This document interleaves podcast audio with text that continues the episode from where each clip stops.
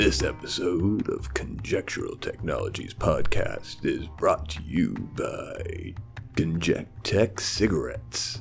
Are you the science minded man looking for the right smoke for you?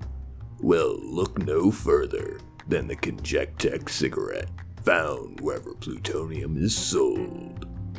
And while you're at it, why not pick up a nice fresh bottle of Guild of Calamitous Whiskey? Why, I'm enjoying them right now.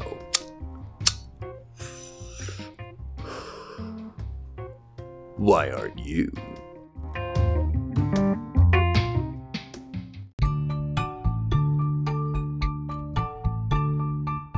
Actually, Beast, you know what song I would probably give you? Like, if I were going to be serious about it, like, kind of depending on how it went, it would have to be a Beatles song. Like, it, it's it has to be a Beatles song.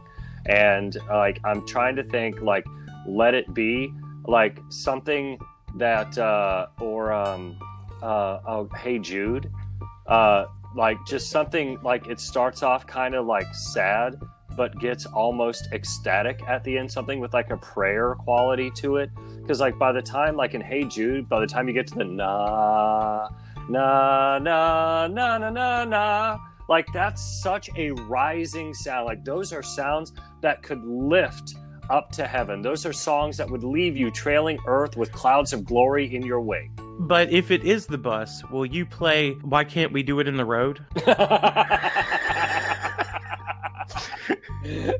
well, and it, d- depending on how else you go, let's say you have a fluffing accident, we could play Norwegian Wood. Uh, college was really hard. hey, man, you, you, got to earn a living. With that being said, shall we welcome our guest to another exciting episode of Conjectural Technologies, a venture industries podcast?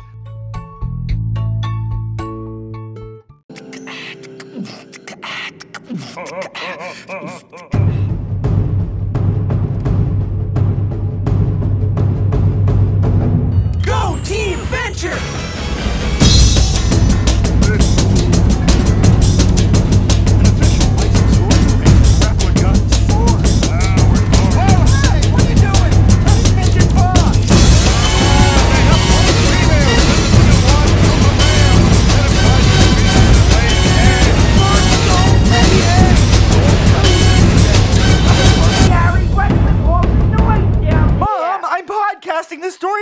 Venture Brothers. Gary, nobody cares about the Venture Brothers. People care. Well, just be quiet. All right, fine. People really need to know this stuff. With me, your host, the indomitable Professor Brock Savage. With me, as always, is my longtime companion, Beast Lamode. Hey, how's it going, gang? And we are joined yet again by our resident cruise ship arch nemesis, the man who sneezed under the sneeze guard, the vaudevillain. How we doing, guys? Uh, I So- have it on good authority that Vaudevillain actually has uh, created like technology to sneeze through the guard. like it's like quantum phase sneezing. It's really impressive. Like I've seen the specs. Uh, it's based on some weird Tesla technology. Um, I don't know why it has to go in your butt. That's We weird. call it the. He, he, he calls it the Tesla recoil because that's what you do when you see it. Um, sure. Well, I'm gonna go with sure. I got nothing else to add on that one. But before we get started, uh, I do want to. what do you mean before we get started? We're 20 minutes into our pre-roll. yeah, I know. We're really just warming up. I get it.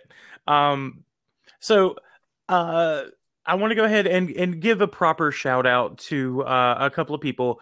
Uh, first off, Mr. Randall Avix. That guy is just the one of the biggest boosters of the show and cranks out some amazingly funny artwork. The the guy really uh, just loves our show. So thank you so much for listening all the time and giving like honest to goodness feedback. And uh, Hold up, hold up, hold up. I, I, I have to give this man a shout out. Hey, Abix! and all right, so that's how we're doing shout outs for now. Uh so we need to go ahead and give you like we need to give uh Deep Diver a shout out. It was underwater, so it was hard to hear. so uh yeah deep diver has resurfaced and uh he got a listen to the podcast um and then he sent me a microphone for my birthday. It was very recently. A fun fact i share a birthday with paul mccartney. So when i got the the microphone it was just the nicest thing. And then i realized in like that split second he was telling me my mic quality was bad. Now okay this is just maybe this is just me like you know being like petty in my head. So when i text him i'm like you know nothing crazy. Like hey man thanks. Really appreciate it um and then he texts me back immediately he was like yeah i was listening to your podcast and uh you know definitely sounded like you could use a nice microphone so that was a good low level arching for my birthday Do you remember Dr. Katz? uh, do i remember dr katz dude i'm still listening to dr katz on audible I'm hugging you, but I'm hitting you. oh, oh, bro hug. Yeah, I'm hugging you, but I'm hitting you.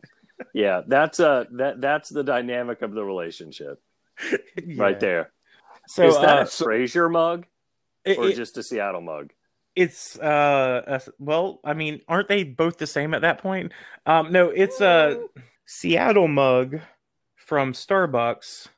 Actually, uh, from Seattle because that's where Deep Diver is stationed. That was just coincidental. Uh, I actually meant to have the one with uh, the rooster on it, the cock. I would not be surprised if that were the next gift to you from Deep Diver. Because we all know Beast loves the cock. it is delicious. I don't. I mean, what do you, what do you want from me? I want to get our show started by welcoming our guests to the second episode of our Monarch block, a series that we're calling The Passions of the Monarch. And today we are covering the second episode of season two, airing on July 2nd, 2006. It is the episode that aired right after first episode of season two, Powerless in the Face of Death, and right before an episode we've already covered, Assassinanny 911. And that is the episode Hate Floats. I'm gonna go ahead and call it uh, hands down best opener ever on the show. Um, and being a bit of a TV aficionado, I love a good cold open. This cold open was amazing. Um, we really picked this episode because uh, we got a good taste of Monarch and Doctor Mrs. the Monarch. Um, and how they're doing. So this is kind of an extension of that. But now we also see how he interacts with his hench folk. Um, I love the way you say hench folk, like they're like peasants in 14th century England. Like, I'm trying to re- like put them in their place. Ah! forsooth. Oh, you got another one. That's a 22. That's a 22 time code. So, uh, that is, uh, yeah, that is just like you. Hench folk is like uh, 14th century England. Like, Guinevere, round up the hench folk. Tonight, we ride. Well, all week we've been referring it to uh, the, this one as so you want to be a hench because I really like the idea of this. We don't get the full blown effect of like the um, opening in uh, Fallen Arches of the the guild video, but I almost like the idea at some point if we could just get like the um, how not to be a blunderer's guide to being a henchman video from like 1964. Um, it's got to be floating around out there somewhere in the Ventureverse. I, I believe it is. well, and I believe it is in my I, heart. I really like the idea um, that there is somewhere in the Ventureverse is like a uh, industrial videography company that specializes in hinge training videos. These you know, it's like an 80 year old dude with like two 15 year old assistants, neither of whom are ever there on time. And he complains about having to work all the time. His assistants aren't very good, but they're the only ones who get anything done, and they can't get anything done until he leaves, which is why they're there after him, which is why they're never in when he. You're right. We should get us like we should get interns. what color is their clean suit? Not not student green. It's it's Queen Etheria. you earn opaque opacity. All right. So we open up. Now, I got to tell you, of all the openings, this one was good. This one was good. I'm a huge Gustav Holst fan. Uh, I remember seeing this for the first time and being just absolutely blown away. Um, and of course, we also get a uh, we get a Star Wars reference a little bit later. But for those of you who may or may not remember, uh, in the very first Star Wars movie in 1977, when the Empire is attacking the uh, Corellian Corvette, right at the very beginning of A New Hope, uh, the song that is playing during the Empire's attack is based on this song, Gustav Holst's um, uh, Mars, Bringer of War, right? So we are opening up, and it's un- it's Gary, it's Henchman Twenty One, not wearing a costume. He's sitting in his room at his computer, and the phone rings, and he answers answers with uh, Atomic Comic Collection Connection, and he finds that it is Henchman Twenty Four who has called him up. He's like, I know who you are. Uh, before they get a chance to talk, the It's getting calls. so good. And It's getting so good, man. You're practicing. I love it. and, and 21 21 puts him on three way all right and the monarch of course is all guess what i am now and i love the answers that both of them give because gary's like at a good friend's house and 24 is like at a best western? Also, uh, I love that they created the the gag that uh, I'm not going to say that. What was it? Uh, the Big Bang Theory ripped it off, but like the relationship with Howard and his mother really looks like the same relationship with Gary and his mother. Gary, Mhm. phone call. Uh, Gary is living. Gary is what the android's dungeon uh, guy would look like in this universe. Like that's Gary. Gary would, if he were in The Simpsons, would be running the android's dungeon, right? I was going to say, do you think that they would be best friends or arch enemies? Oh, they would be arch. Definitely. It, it would be a very like St. Cloud Billy Quizboy thing, like one hundred percent. He'd send him like terrorizing So- videos, like burning first edition comics. Like, Yeah, like you know, the android's dungeon guy, like comic book guy, comic book man, would be sitting there. He'd be like, "Hmm, I've actually, you know what? St. Cloud's voice is really similar to his. that is true. Oh yeah, it is. that just eat the occurred pennies, to quiz boy. Eat eat the pennies. Worst episode. Parkour, parkour, py. right. so the monarch is calling from the cocoon. We see him sitting right side up in his chair. And then the camera rotates sideways, and he's wondering why in the world he's sitting in the sideways throne in the charred remains of his cocoon. And he demands that 21 and 24 gather the others and meet him there. At which point, they have to let him know that everyone off has run off everyone else has run off to join monstroso's crew, and they are the only remaining henchmen he has left. So the monarch fiery as he is demands that the cocoon be fully operational and fully manned by the time he gets done with his shower. And the course of events that happens in the time that he gets like that he takes out of the shower, like this is a long shower. This guy really likes to pamper himself. Also, he how is does. he taking a shower if it's like on its side? What kind of water pressure are we talking? Yeah. is this like drinking from the fire hose water pressure in your shower? Yeah, yeah. Th- th- this is uh, this is Stanley Spadowski level water pressure. So we've got the Monarch calling them, and 21 and 24 are crazy excited about this. And we hear 21 start going bum bum bum bum bum bum bum bum bum bum bum bum bum bum, and it starts to build. And by the time you realize it's Holst, he's already walked over and started punching fake buttons on his closet, like beep boop beep, making the sound effect as he opens the closet door and he's like rifling through his closet to get his costume and yeah and of course like the soundtrack starts to really build at this point and you know he's getting it on the music's going and then we see the Nissan Stanza Oh, whoa, whoa, whoa. pull up You, outside you of his missed an integral. Like Oh. he's like, you know, parts the coast. Daddy's home. right. and he like whips it out of the thing. Like this is who Gary was meant to be. Like he's he's this is the Yes. phone call he's been waiting for. And at this point in the series, we've seen him have this talk with somebody. Like, you know what, buddy? You just wait. Maybe there was a secret, you know, uh, escape pod or a parachute. You'll be getting a call from Crime and Dial any day now. And this is why Gary is a believer. He got that call. Gary is a believer. Gary is a true believer. Uh, and he is all in. And as he's getting dressed, he's putting on the finishing touches, making plenty of fake noises along the way. and you see 24 pull up in his mom's Nissan Stanza.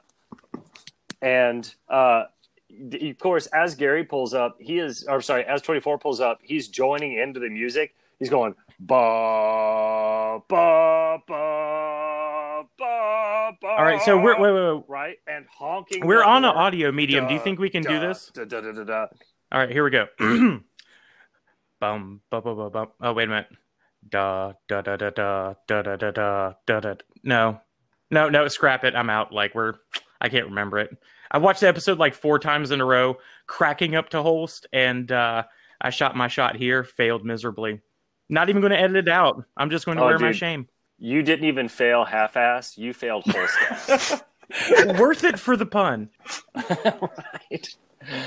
So uh, we've got him honking the horn, and I love that he's doing it in rhythm to the music. And then Gary runs out. You can stop. I heard you the first time.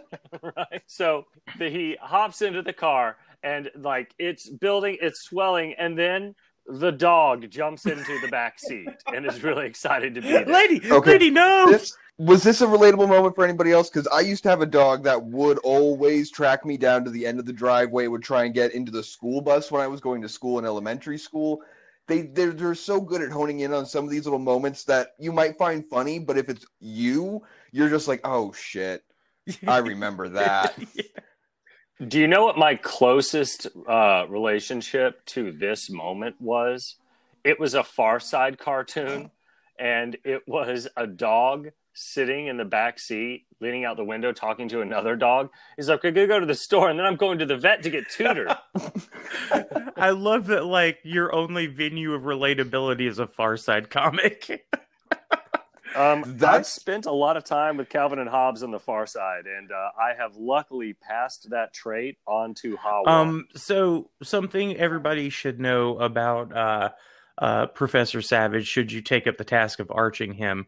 He is deathly allergic of pet dander. Ergo, a part of his personal agenda is total pet liberation. He has never owned a pet. He doesn't That's not true. You've met. You remember Sea That is true. And here's the thing you can tell he loved this cat because he would Oh, make his face just puffy and like ear itchy and so and he would bury his face like he would get off work and it would just like he would just bury his face like he's doing x at a fur factory just like ah Dude, fuzz therapy. well it's like yeah you're, you're also dosing yourself with allergen and I- building I no am, immunity. Although, yeah. And bear in mind, that was after, uh, I think, 10 years of having cats at that point. We briefly had a dog as well. Uh, if you want an idea about how long ago we had a dog, uh, the dog's name was Veda because the movie My Girl had come oh out. wow That's another sad movie. Like That is you're just a downer today, man. dude. God damn. Like heavy. From Vegas shootings to Uh, I I know. Apparently, uh, Funeral the soundtracking, passions of the monarch. Apparently, the passions of the monarch has stirred something deep in my soul. So uh, we then jump into our credits, and the cool thing about this was uh, those of you who may or may not remember the episode right before this was uh, where we had everybody's free, and uh, Brock had to track down Doc, who was running away from him. And Brock eventually finds him at a rave and has to drag him back to real life to deal with what happened to the boys who had died at the end of the first season. And uh, of course, we get our intro from that one. And the Venture Brothers are Jonas Jr. and Doc. And this is the first time we get back to Hank and Dean. So that was uh, kind of a fun little moment. And we get to the Venture compound where the clones of Dean and Hank are awoken for the first time uh, from their learning beds. And what is it? They're talking about like the Grand Coulee Dam. Dog's like, why do they need to know this stuff? And he just yanks out the learning pu- punch. So uh, I actually uh, I did a little bit of research trying to figure out if they were giving us uh, a bit of a dating level. Um, so we know that the uh, the information is at least uh, as good as 1942. Uh, the Grand Coulee Dam is still uh, the largest concrete structure in the United States, but now the largest concrete structure in the world, is it the uh, Yangtze the Three Dam? Gorges Dam. Yeah, The Three Gorges? Yeah. Um, also, uh, there is enough uh, concrete in the Grand Coulee Dam to pave a highway from Seattle to Miami. Yeah. Wow. That's really expensive. right. Fun fact no one goes from Seattle to Miami. Yeah, that is. Um, we'll just straight up call that like the rainbow row of emotion. It's like you're driving from happiness to uh, sadness. Not to say Yeah. like They are Like- diamet. I'm a huge fan of the city of Seattle. Like, there's a lot of great stuff here, but the weather is bleak. It's like living in some sort of Nordic detective mystery all the time. Do you know what? I would totally watch a documentary or TV show that featured Pitbull from Miami and Dave Grohl doing a cross country road trip. Well, nobody says no to Dave Grohl. I think- so. I would I would totally buy that. And along the way, to just stop off at their friend's house, but their friends are not who you think they'd be. It's not superstars. It's like, oh yeah, this is Karen. She used to live next to my mom. like she she likes crochet. Yeah, this, Like this, is, Miss Julia. This is Ted. He's yeah, this is Miss. Julia. She used to watch me when I was a kid. yeah, exactly. Watch you Wait, do we haven't gotten a we haven't gotten a Latin American evil organization. Maybe Pitbull is their Dave Grohl to uh, send up here, infiltrate up into America. I like the idea of uh, like a celebrity international spy, uh, celebrity type deal. That'd be kind of cool. The Canadians need to get in with somebody because the uh, PP is not uh, representing yet. Mm.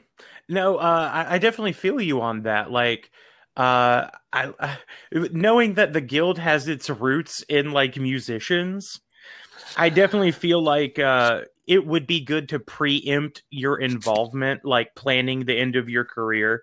Like, you know, Alanis Morissette's cutting albums, but really, like, she's setting up her new arch. Like, that's why you haven't heard anything So- from Fiona Apple in a few years. Like, she dropped an album recently, So- but like, she's getting up on that new art. I, I'm going to step in here real fast. So, in America, the Guild was born out of rock and roll. In Latin America, it would 100% be born out of telenovelas. Either telenovelas or luchadores. Dude, Luchadors is too on the nose. Like, I feel like it's got to be people who, again, like these are people who are almost so famous they have to hide their identity in order to achieve true evil. I love the idea of like the uh, gathers uh, meeting where they're talking about um, they have their little spy code back and forth, but they don't have the same phrase, and they're just like, ah, forget it. Okay. But I love that being with the spa- the telenovela people because they would have such better drama back and forth at each other, but then getting pissed off at each other because they don't have the same phrase with each other and just saying forget it. They, they, they theirs would play much more uh, theatrically, and I could probably arch that actually, live action uh, arching in a park. Park LARPing. it's like, yo, I grab your gear. We're gonna do some park LARPing. Uh, I think. No, no, no. I, Keep it in the gonna say, I think you can get arrested for doing that in public. Uh, Not arrested, Oh. just shot. um, so we've got the boys being born. Uh, they're like, "Happy birthday!" When the boys wake up, they've got a cake. It's lit. It says sixteen. Happy fifth. I mean, sixteenth birthday. it's like, hey boys, here are your ID cards. Really? Are you sure these are odd? They look burned. Oh, uh, laminating accident. And of course, it's like, wait, are you sure these are correct? Because if I was born the year this says, they're fine. curiosity killed more than the cat, boy. Yeah. Well, and Um, I, I love that they they immediately addressed it, So, I mean, I get the impression that uh, ding, the easy bake oven just went off because they are celebrating their birthday. Again, like you said, you know, we we're picking up where we had a, an episode where they toyed with us on the idea of Venture Brothers, and uh, now we've get fully baked, like fully baked Hank and Dean. Um, and then that that actually presupposes some stuff that comes like later on down the line um, with like you know exactly how old they are. Yeah. Now we were kind of playing around with this, and if we know that the boys are 16 in 2006, but they have died at least 14 times before, okay? I'm sorry, 2004, but they've died at least 14 times before. So that what what year would you suspect the boys have been born? Well, the the first time. the gap that they give us seems to be a three year gap even down to like the the thing here and then later on with myra um like she brings it up in in some context uh so i think that they would legitimate be legitimately be closer to 19 which by the way 14 clone sets in like 3 years is a lot Well, Doc is really honest about this. He's like, if you got accident prone kids, you make them wear a helmet. If you've got death prone kids, you keep a couple clone slugs yeah in the i mean just i can't imagine the process of going through like all right figuring out that like my youngest clone uh he had this weird thing where if he like just got bopped on the head a little too hard or if he even got too worked up um he would actually like pass out. And it was kind of like a not like a seizure like you wouldn't necessarily lock up but i mean he would just go fully limp. And come to find out this was a fairly normal thing and he's grown out of it like the the doctor said he would. But figuring that out about him was difficult. So how difficult would that be to find out you have death prone children like i have a fainting goat for Um, a child that was hard enough but like finding out your kids are death prone Now, you had to know he was expecting this. You had to know that he was expecting this. One does not keep, one does not simply walk into a clone farm, right? Like, it takes it takes planning. Like you have to have this ready to go. So does that mean that we need to extend backwards our date of the boy's original birth? Well, does it extend back to just the boys, or does it extend back to Rusty himself Oh, that's that right. Whole, there's That's that right. whole. Yeah. I mean, he already just had a clone farm sitting around and realized this is handy because I'm probably not the first of me, but he clearly has the opinion of, I mean, as long as I've got the same memories, roll on. Um, So that would mean the boys were born in 85 plus the three year gap? possibly Because all their references are just a tad older, about a decade behind.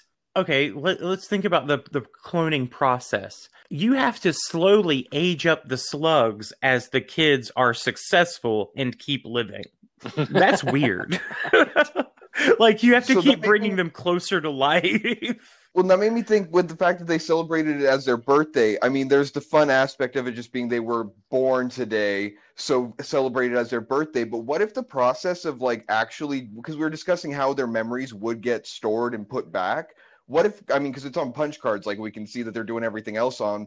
What if it's such a like a hard process? If the boys don't age a year, they don't bother to catch all that memory, and you just restart back from the last birthday, sort of like a hard reboot date. Okay, and uh, he, going by what we can tell, which is very little evidence on, you know, exactly how long, you know, that process takes. The really the only indicator we have to go on about this process, and I've thought about this, is in the episode, you know, uh, powerless in the face of death. Literally, the only thing you have to go on is the growth of Doc's beard. Now, as mm-hmm. a, a as a beard connoisseur myself, I take care of my beard. I grow it. I don't do anything crazy like Mountain Manny. Like I, I do tend my beard. So going with like what I I can kind of guess on his growth, I would say it's like a nine month to a year process. I mean, this is This is Okay. getting pretty close to what he had, and this is a nine month beard with a little trimming. Okay. Like I shape it. Yeah. Okay. Hmm. I don't know. I feel like there is a correct answer to this, and I feel like we aren't going to get it unless we go to the source. And there's only one source we're going to legitimately get this from, and it is neither of us. So let's abandon this topic for a moment. We're going to stick a pin in this, and we are going to move over to 21 and 24. 21 is in his monarch regalia. Or I'm sorry, his uh, his horde regalia, and he is at a table. He's got a sign behind him talking about henching, the exciting career of henching. Uh, 24 is in street clothes, and, and he's in a parka. a parka. Now, I just want you to keep that image in your mind for just a moment. Uh, because as everyone, uh, as they're having a conversation like, Hi, sir, are you a loner with no attachment to friends or family between the ages of 18 and 30 looking for an exciting career? Like, yes, yes, I am. And Looking course, like Ray point, Romano start- buying weed. like Ray Romano in Central Park at like 10 a.m. Like, hey, hey, do you know where I can get some weed? Like, just being really awkward about it. And the hat, the hat is terrible. Oh yeah, yeah. Uh, and then other people start crowding around, and you realize everyone else is in short sleeves and a shirts. It's warm outside. Well, also they're in a So- um most of what we see in the Venture Brothers uh is kind of an outlying thing, right? So you get the impression the compound is somewhere near the four corners, likely in Arizona. The cocoon is in uh was it the uh the Grand Canyon? Um, you know, they go at one point to the observatory uh in Los Angeles. So we're working in like the southwest corridor and then like you know it's always mostly like rural stuff or compounds and here they are in the middle of like a city in like an urban setting Dude, you know as well as I do, it's the California desert. Like they got, you know, they're not too far away from LA or Oakland or wherever, some type of major Hmm, city. I don't no. feel like it's Northern California. It's no no definitely Southern they went to flagstaff that's where they went recruiting okay. All right, that that works for me. Uh, you know what my favorite part of this whole sequence was? It wasn't the quote sexy action-packed lifestyle of the professional henchman. Uh, it was the fact that the sign under the table said in poorly drawn handwritten letters, "Are you good enough for the monarch?" And enough was spelled E N O O G H. So they did a So- lot of complaining on the commentary track about the um, B or C team animation that came back. Uh, the spelling was off. There was a lot of different things that they were really unhappy with the the, the animation with, and uh, it was really funny because I can't remember who, but one of them had noticed them all, and the other one hadn't seen any of them yet. And the one was pointing them out every single time as they went. There was like two or three different things. He's like, "Oh, great! I'm never gonna unsee that. Every time I see it, I'm just gonna see that one little thing." Um, yeah, apparently they they they were a little little pissed at the animators on that episode. I thought that it was a conscious choice. It had not occurred to me that it was a uh, an It, artifact of it could be animation. one or it could be the other, but they do mention at one point there's uh, some words in the background that are uh, misspelled. I didn't have it noted, but I wouldn't be surprised if that was the misspelling that they were talking about because it was fairly early on in the episode. Because if I'm being honest, Gary strikes me as the kind of guy who would totally have excellent spelling, and which made me wonder that those signs were like in a closet. Like they'd done a membership drive years before, and someone else had made the signs. It's like, okay, you're handling membership drives now. Hold on to these. Yeah. These are our I mean, signs. this is like, are these they? Someone who says are these they is not going to misspell a nut. Like it just doesn't. Yeah. track. Yeah. Like, fair enough, like solid Yeah. well well well proven no and I, I really enjoy the uh the idea that like somewhere in a day's end there's like a hinch like job fair monarch crew shows up with their their bad signs and here's the thing you know Yeah. um doing a little bit of uh dissecting on monarch something we don't give him enough credit for um much like brock's mullet that man has been taken down and rebuilt multiple times on this show. When we find him, you know, he's still like, you know, really in the midst of the, you know, golden era of his trust fund arching, but like, you know, blew up the cocoon, rebuilding it. We're good to go. And I mean, we we know that like you know after this episode, things are getting to a version of normal, and all that's going to keep going, and then that's going to change, and he loses it all and builds it back up. And the monarch is the American spirit. Cigarette in the mouth of a uh, hipster. It's like uh, that, that was very Hank. What's it like to be a liar, liar whose pants are continually on fire? Like boy adventurer, son of a famous television star. No, no, liar, liar, pants on fire. Uh, so we've got them recruiting, and they get these guys who are straight out of Compton almost. Uh, they are certainly portrayed to be that way. These are street toughs they are very clearly going to have a very different relationship with henching than any of the people that uh, 21 and 24 have worked with previously. So the newly recruited henchmen get to the cocoon while 21 and 24 manage to get it functional and floating. And I loved how the monarch found out about this because he is finally walking out of his like four day shower sideways. Okay. Uh, and I love that he's got his like terry cloth robe and he's got his hair done up. You know how like some women do their hair and it, the towel looks fancy on their head? Like he's got fancy. I love the way you say some women like you don't. I man, I got long hair, I own it, but mine does not look fancy. Like that's a difference. I, when I pull my hair up, it's not in a man bun; it's a top knot. Man buns are trendy. Top knots are lazy. Are you calling samurais lazy? Uh, no, I'm saying I'm lazy. I do not have time for high maintenance hairstyles, which is why I have. But yeah, when you hair. get out of the shower, I've seen you do the towel thing. Yeah, well, I mean, hey, I didn't think we were going to talk about that today. um, when it comes to, uh, you know, yeah, like, but again, I throw it up because you want to wring it out, right? So you throw it up, you wring it out, and then you throw it back. That is what the monarch is wearing. Is not what mine looks like. Mine looks like a towel is eating part of my head. the monarch's looks like it has been done. His towel looks coiffed. Fluffed, if you will. right? Pert. So at that point, as he's walking, of course, he's got his bucket full of shower supplies, which, if you've ever lived in a barrack situation, you gotta have.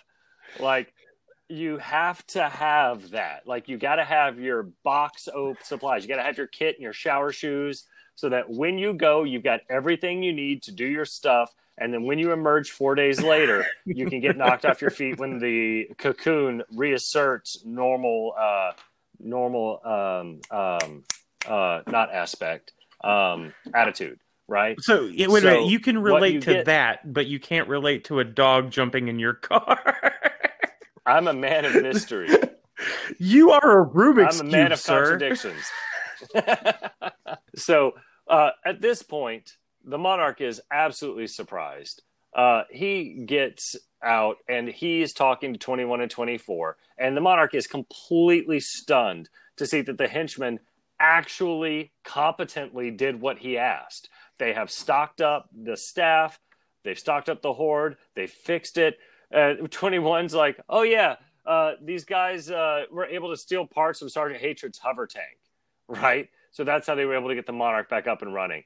Um, and of course, at this point, he starts revealing his grand plan, which is going to be Operation Get Back, Doctor Girlfriend. Okay, uh, and it appears that they do not share the same level of enthusiasm for the monarch's plan as the monarch himself or even 21 or 24 do well let's um, be honest this is a, course, like a slight abuse of arching like um i'm sure that there's some like hinch union rules about like arching for like personal reasons like i can't be sent out to go arch your ex-girlfriend uh, that's an uncouth thing. I can't be sent out to arch ex employers. Like, you can't send me on these missions. You can't arch other members of the guild either. Right? Like, I guarantee that's a thing. Well, I mean, right? like, I... it's the thin magenta line.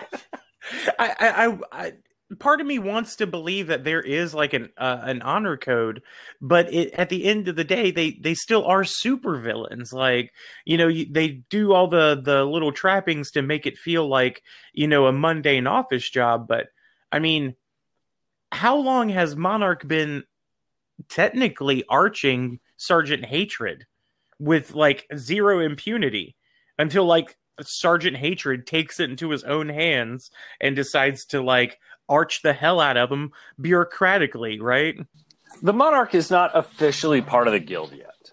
The Monarch is a rogue actor. The Monarch is actually not beholden to any of these laws.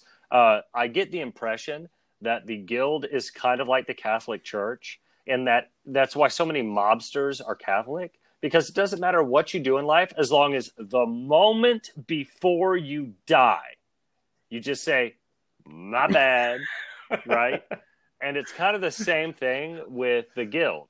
It doesn't matter what you did up to that point.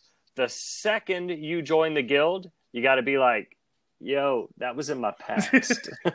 like, can't we just let bygones be bygones? That's water under the bridge. I'm sorry I ate your Labrador retriever. well, you know that tracks uh, because later on, when Phantom Limb is excommunicated from the guild, the first thing he does is find Manotaur and start enacting like revenge on you know the people on his shit list. Uh, yeah. So we've got uh, the Monarch explaining this, and we've got 21 and 24 saying that they want new numbers, like maybe one and two, or possibly two and one. At which point, uh, the Monarch is like, okay, watch. Uh, you know, the boy's like, watch this. Henchman number one, uh, Henchman 28 He's like, you call me number one. you bring your fat ass over here. yeah. And uh, uh, the monarch is impressed. Like that shows initiative. And of course, the guy shows up and he's wearing the monarch's crown. He's like, "What are you wearing? Get that off your head!" And then who was it? Twenty one is like, "Is that weed I smell?" so we can see that things are not going great for the monarch, even though everything is going great for the monarch. Um, we also bounce over to the mall where Dr. Venture is taking Dean to get his surprise birthday present. And uh, Dean's, to Dean's eternal chagrin, uh, the present turns out to be a jumpsuit. Whoa, whoa. Speed suit. Excuse yourself. There you go. Which Dr. Venture insists is a speed suit. Um, by the way, I loved this. The stream of words that exit Doc's mouth at this point it's like speed suit. What's a speed suit? Only the perfect habitant for the science-minded man who knows both comfort and ease and demands them from his clothing. it's for the man who says, "Look out! I know what I'm wearing for the rest of my life." and uh, my favorite part about this is, um, you get the impression that Dean's is a brand new version of Doc's faded one. yeah, yeah, yeah. You know, Doc's was originally the same yeah, like right. it didn't start off blue; it was speed red. suits for when you have to take off all your clothes to take a poop.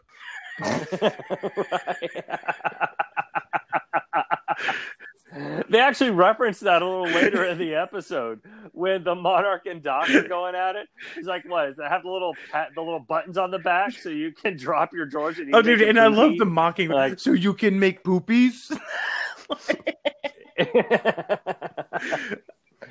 so uh, we've got Doc buying Dean a speed suit, and I loved uh, the word that he used here, which is uh, habilitant, and uh, I'm sorry, habilitant, which is a French word for empowering. Ooh, I know, like it was excellent. I'm going Um, to light a and candle. of course we get right.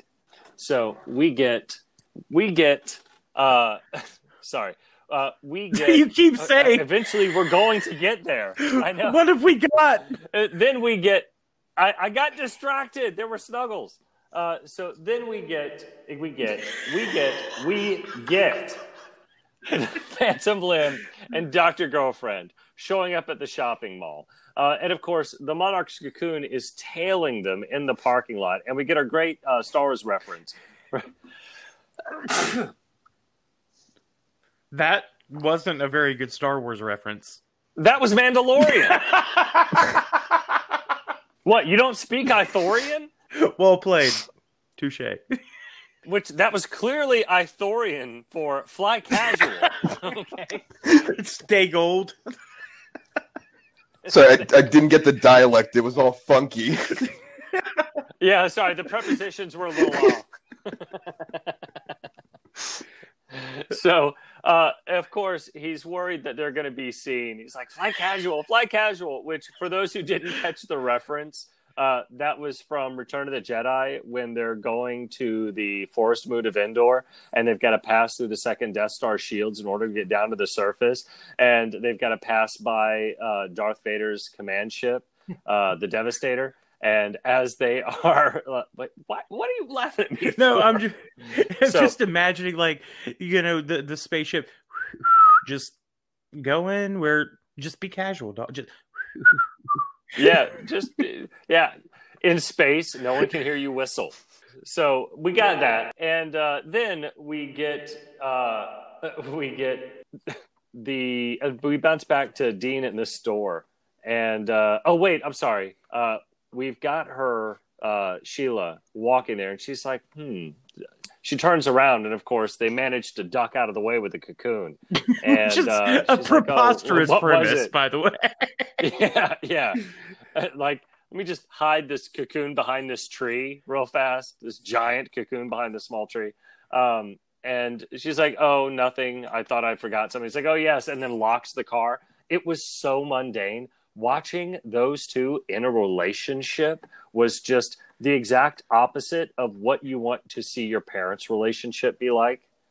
yeah, it was uh, cold, emotionless almost, and it was just um, last resort feeling on her. part. Well, Yeah, I mean, right? having a fair British background vaudevillain, uh, that sounds like a very typical marriage. Uh, y- Wow, was that your Star Wars? Was that your R two D two impression? I didn't catch the dialect. He's malfunctioning. Like, I, I hit him right in the that was it. culture. I think he just broke just Von popped. Dillon. I was like, oh, half thought, nope, that. Um, no, that actually is fairly accurate for over there. Um, Well, I mean, again, Yeah. I'm only going by the. Uh, I like a relationship that reminds me of cold boiled cabbage. well, I mean, I'm only going by what I know from uh, the Monty Python uh, meaning of life. Uh, the the Catholics versus the Protestants. right before you lead to every sperm is sacred. So we've got Dean trying on his speed suit, and Doc is so proud when he puts it on. Dean's got a red speed suit. It's got some like piping on it. Uh, Doc is getting crazy handsy, like parents do when you're trying on clothes, and his hands are just like Dean is wildly uncomfortable. Oh yeah, he's getting like And the TSA the- pat down. Like, Yeah, he's like, you want about six inch. You want it to fall about six inches below your natural inseam, like giving him like the cup check, right? And it's like, how do you feel?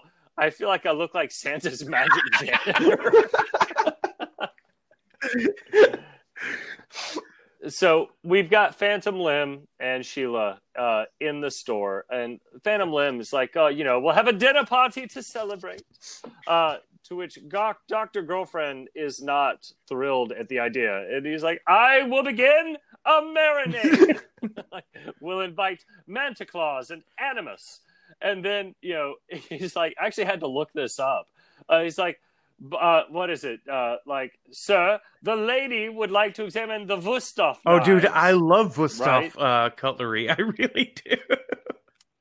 So I had to look it up. I'd never even heard of it before. We don't have fancy knives. A two pack of knives, a two pack, not a three pack, not a set, not a block, is $150 just for two. Whoa, whoa, whoa! That's knives. also like because I, I think I looked at the same set. That is two different sizes of high quality Santoku blades. Like this is a this is a thing. Yeah, but that's only Santuco, not Santrico. from the man who brought you Fivetude. you know, see, here's the thing. Um, Father's Day was very recently in, in terms of uh, the the past couple of recordings, and so like the dad joke batteries are charged for the year.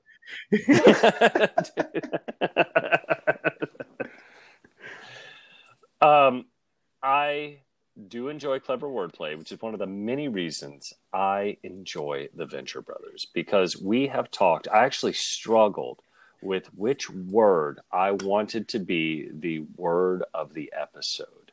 And uh, we've got another couple that we're going to come across, and we will we will discuss them as we get there. But right now, as Hamilton is discussing pickle forks, like do you, you know she's going to go get some nosh, and uh, she's obviously not into shopping for a dinner party. She's like, "You want to come with me?" It's like, and suffer the embarrassment of not having enough pickle forks. Uh, it is clear that they are on very different levels. Uh, Dr. Girlfriend leaves to go to the food court, but there she is confronted by the monarch, who runs up to her, grips her, and leans in and starts blinking against her cheek. And she's like, What are you doing? And he's like, Butterfly kisses. I learned it in prison. uh, very recently uh, on Twitter, um, and I forget who it was because it, it, wasn't like posted to to our Twitter. Um, it was just something I came across where they did like swole prison buff monarch. yeah, they just did some fan art about like buff monarch, and uh, it, it's captivating, disturbing. Like it haunts your dreams. Um, I am looking for this as we speak, and all I'm getting, I'm not getting any pictures of the monarch.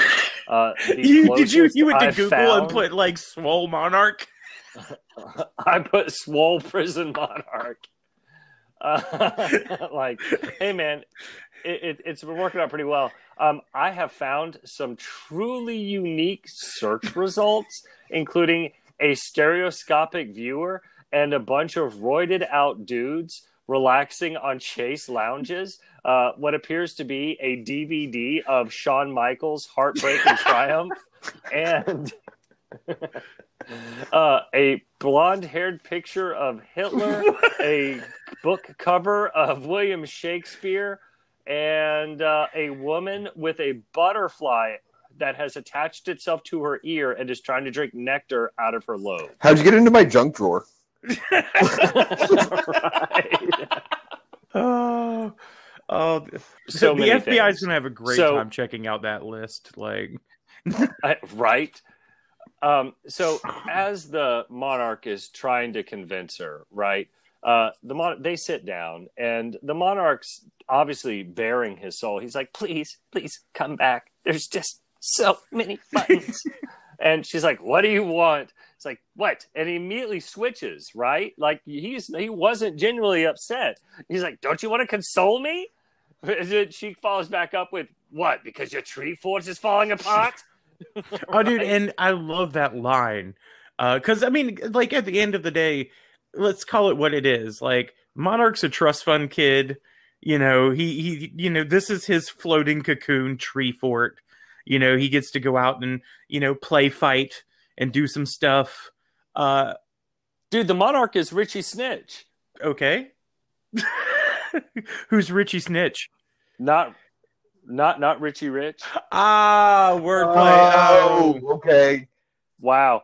The dad Any jokes are time I have to explain a joke, that is bad. I, I'm apologizing on behalf of my three children. See, this is this For is why making you a- need to adopt my my policy because if you lean into it, there's no such thing as a bad joke. Here, I'll deliver it. All right. So he's like Richie Snitch. Get it, snitch, because he was in prison. Huh? See, Huh? Yeah, no, it's all punishing to everybody, and I'm having a great time. my head was still stuck on Stiv Bader from the last episode, so I was trying to figure out the real reference on that. I was totally not looking for the pun whatsoever. Beast, it just occurred to me. Beast, it just occurred to me that your entire concept of humor is built around uh, Alec Baldwin's uh, sex therapy book for couples. Get yours. yeah. Who's Aziz Ansari has a great joke about like he walks into Kanye's house and Kanye's sitting on the couch and he's listening to like his own albums and just like he's feeling it. And so Aziz Ansari says to him, he's like, you know, that'd be like if I just, you know, sat in my house listening to my comedy album, but was going, and uh, that's what I Yeah. do with this podcast. I'm fucking delightful. right. So whenever you bring a girl over and you really want to impress her, it's like, nah, baby, check out episode. Oh no. I'm totally that guy's like. it's worth taping. Well, before it was like, all right, we're going to watch episode nine of Twin Peaks, and then I would watch them watching episode nine uh, to see if they noticed the things I know. And yeah, it was a whole process. So just bringing them in and having them laugh at me, laugh at myself, so much easier. Dude, the worst date idea I ever had was okay, actually that's not true. So normally, you remember back in the day, you guys, you know, you and your you and a girl, you're gonna stay in, you're gonna go get a movie, you go to the video store, that's back when there were video stores, you go look around, and I should have known this date was eh, it wasn't really a date. We were just going to be hanging out at her place. I should have known that this was going to get weird when the movie she picked was Silence of the Lambs. Who was this? Wait, picking on my favorite movie. Uh, wow. my brother, my brother used to go to sleep to Hannibal, and I was Yeah. like, oh, "Dude, you go to sleep to this?" He's like, "His voice is so soothing." I mean, he is like the Richard Attenborough of murder. right? No, no, who- Before this, I was wearing my Silence of the Lambs. Uh, I got the shirt where it's just uh, the camera looking up at Bill with him holding the dog, and I've just got that on an all black shirt. I was wearing that earlier. It puts the lotion on the skin. That was one of my favorite Joe Yeah. Dirt jokes. Like he's like, "All right, fine, but I think I'm moisturized enough." Like, did you get my magazine? Like, I, I did not expect Joe Dirt to make an appearance on this podcast. we Nope. keep it classy. All right. With the classiness being abandoned left and right, we see the monarch abandoning it too because he's trying to convince Sheila that he wants her back. And he finally admits that it's because he loves her. As the two are talking, uh, he gets a call on his uh, on his ear monitor from uh, the henchmen who have just spotted Brock and the family I'm sorry, Brock and Hank shopping together. And Brock and Hank, it's like it, it- you see Brock and Hank, and Brock's just opens up, like we kind of jump in media res. And Brock's like, because I need a new one while he's holding a caulk gun. and I also I love uh, And- that you actually, um, if you pay attention to Brock in this episode, his mullet is like mid growth. yeah, it's not right. His mullet is way Well, because uh, he shaved it off for um, the end of season one. Um, that was actually a reoccurring thing. I think we brought it up uh, on one of the earlier episodes. Like uh, that was a thing they did for a while was take down Brock's mullet, and I think this is like the only time we ever see an in between. So uh, Hank, of course, is playing with a football in the box, uh, setting up a theme that will recur later, and throws it to Brock, who, of course, catches it because why wouldn't he? Uh, and while Hank is denying knowing anything about how his other caulk gun got broken, right? Uh, now, this I identified with, right? I may not have been able to get the dog jumping in the back of the car, but this You this I identified Okay. with the caulk. I 100% You you got this. identified with the Um, caulk. and of course, I love the Did caulk. you uh, did you So- taste the caulk? Uh, no, it had already dried by that point. What are these hard, crusty things all over the costume? Cheers. My tears. so the Hinches have spotted Brock and Hank shopping, and they call in, and we get this wonderful sequence where the monarch is carrying on dual conversations, and he's trying to tell the boy or tell his henchmen to move in to capture them. And he's like, I want you to move in. And Sheila's like, Wait, you want me to move in with you? No. I mean, yeah. Uh, and of course, he realizes this is not going well because Sheila was just giving him grief about his pathetic arching of Dr. Venture. And he's doing it while he's trying to tell her that he's not. He's like, nah, baby, I'm off the sauce. Give me some of that sweet, sweet trank. You know, like he's I gotta stop it right here because I feel like they're also hitting a moment with the way that the mall looks and the very almost Saved by the Bell feel of the. It, it it really kind of struck me that way, just a little bit. The vibe of the mall. That um, they're going off the classic sitcom trope of like the person on a date and they've got the earpiece in with the guy feeding lines, and it always yeah. everything goes completely wrong. But they just kind of Yeah. subvert the um, the trope enough where it's not blatantly obvious because he's not getting fed the lines. But as soon as I pick that up, every time I rewatch it, I always just kind of like look back to. Uh, it, it's always a different sitcom episode because so many of them did it. But that that storyline idea. Well, and you get to see uh, Well, where Sheila's at, really, because uh, this is diametrically opposed to her disinterest in what Phantom Limb's got going on. Like, you know, Phantom Limb is throwing dinner parties and not really doing like the hardcore arching. And then on the other side of that, like, Monarch is obsessively arching.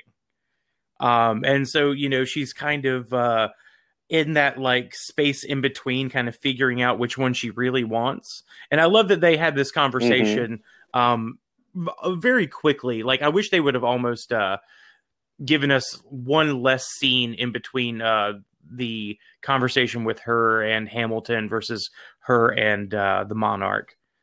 Can we can we call him Mhm. Malcolm now? Is that a like? Yeah, like I mean, we're calling we're calling Yeah. Phantom Limb Hamilton. I mean, and and we're calling Doctor Mrs. Uh, Doctor ex girlfriend Sheila, and we're calling yeah. But of, of course, he's not really Malcolm. He is the monarch. You know that's true. Uh, one of my favorite episodes of Batman Beyond is uh, I forget who the criminal, like who the baddie was in that episode, but they're trying to drive Bruce Wayne crazy and make him give up control of Wayne Enterprises. And then, like you know, uh, the episode plays out. Come to find out, he's not crazy. And Terry McGinnis, who was wearing the Bat mantle at this time, is like, "Well, how did you know that you weren't crazy?"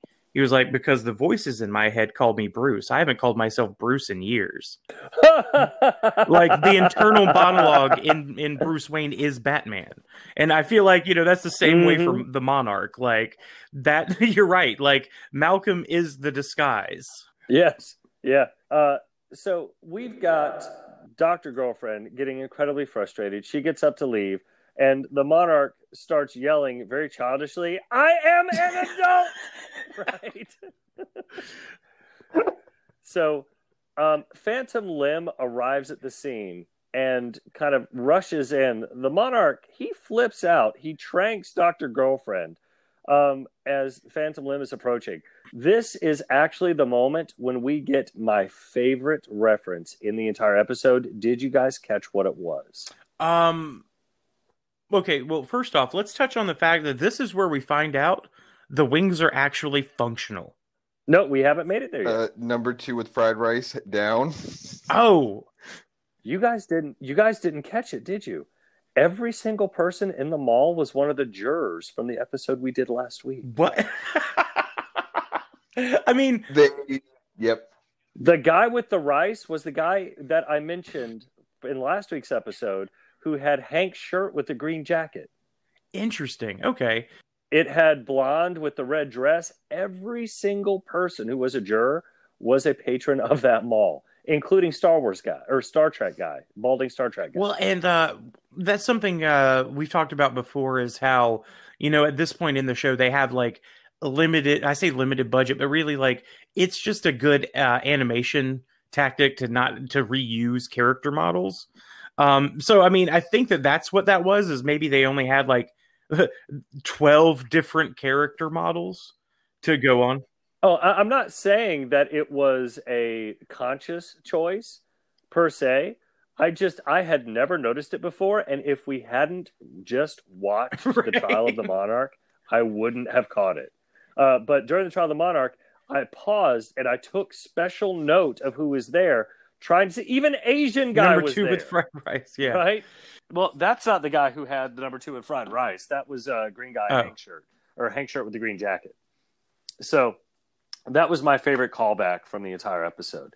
Um, so we've got Phantom Limb coming at them, uh, and At which point, the monarch spreads his wings, and then we get the big reveal that they actually work. And he takes flight holding Dr. Ex Girlfriend in his arms, barely managing to get away from Phantom Limb, Hamilton, as he comes in. Uh, so at this point, we then get to jump over to Dean being seen by Brock and Hank for the first time.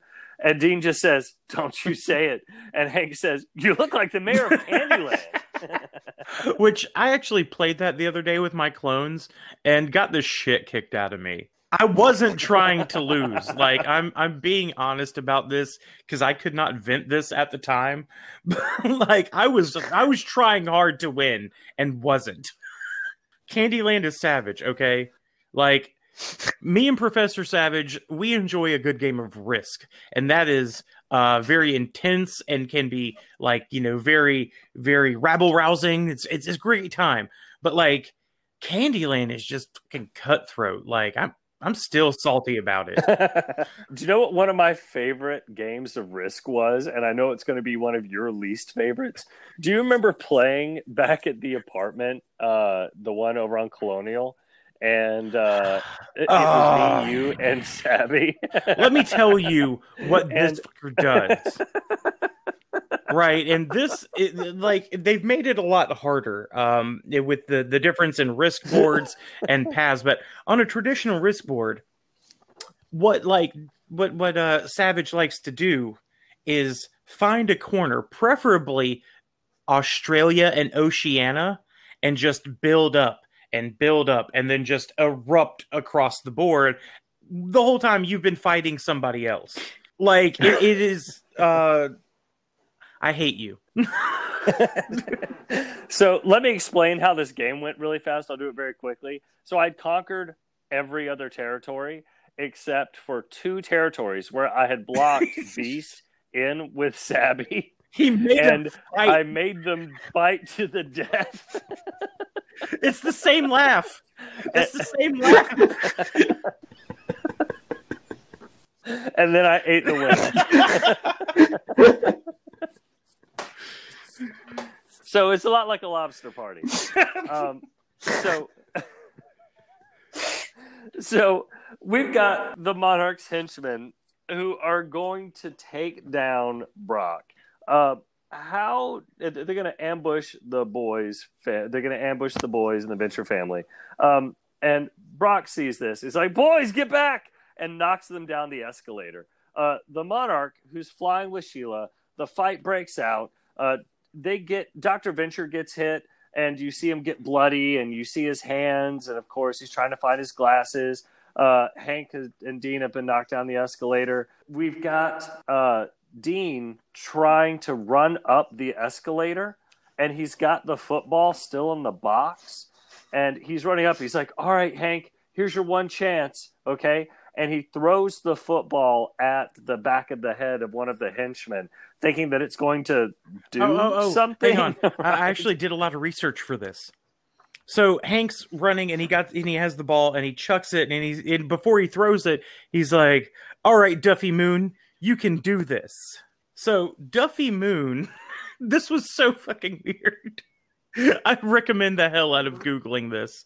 Um Duffy Moon is a character from a 1976 ABC after school special called The Amazing Cosmic Awareness of Duffy Moon. Now, I didn't have enough time to watch the whole 45 minute special, but from watching the trailer and reading a few things, uh, I will be going back.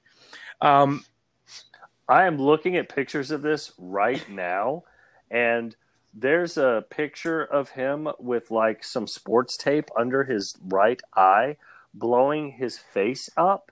And apparently, that is the image that everybody loves. Yeah. so, uh, the trailer is, is like the little snippet they show you is so bizarrely weird.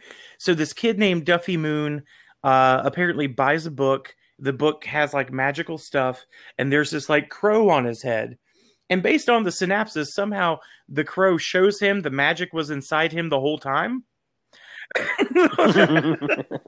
but like the book talks to him and it says, You can do this, Duffy Moon. one of the things the book tells him to do to conquer adversity, i.e., bullying in this particular instance, because it is a uh, after school special.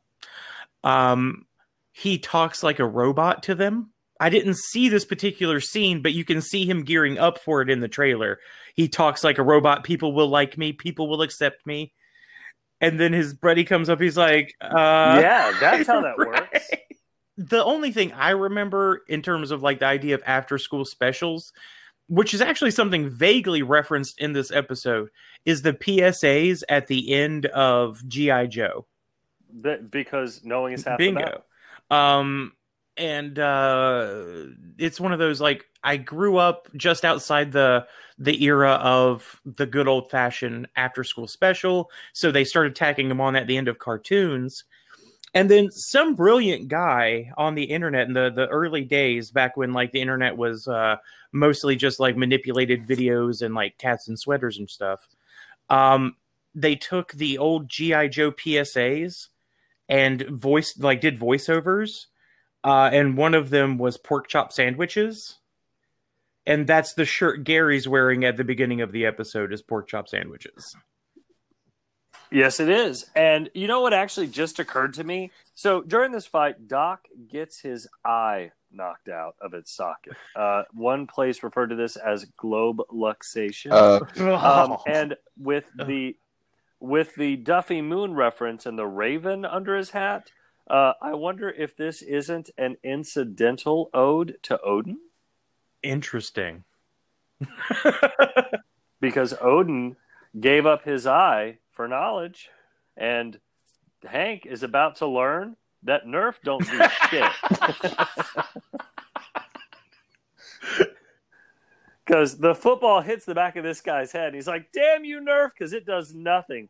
The dude turns around to shoot him and shoots him right in the belt buckle.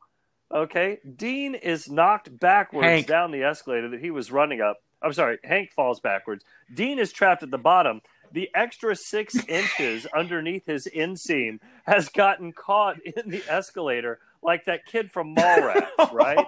So he's sitting there and he can't get up. He's trapped. It's eating his crotch, and Hank falls right on him, and they are trapped there. Right at that moment, the bullet goes up, almost hits the monarch, who drops Sheila. She falls right onto the boys, still passed out at the bottom of the escalator. Uh, the fight continues to escalate. Brock gets shot by one of the henchmen, and the commotion eventually causes uh, mall cops to arrive. At which point he yells, Henchmen, retreat! Uh, the monarch and his boys they leave with Dr. Venture in tow. Phantom Limb shows up just in time to see the monarch leaving and swears vengeance. Then he sees Brock lying severely bleeding on the ground. And uh, of course, we go from there into our break. And this pause allows us to wake up within Brock's eyes. And he sees that he is someplace unfamiliar. He wakes up in the lair of the Phantom. He's got bandages all over him.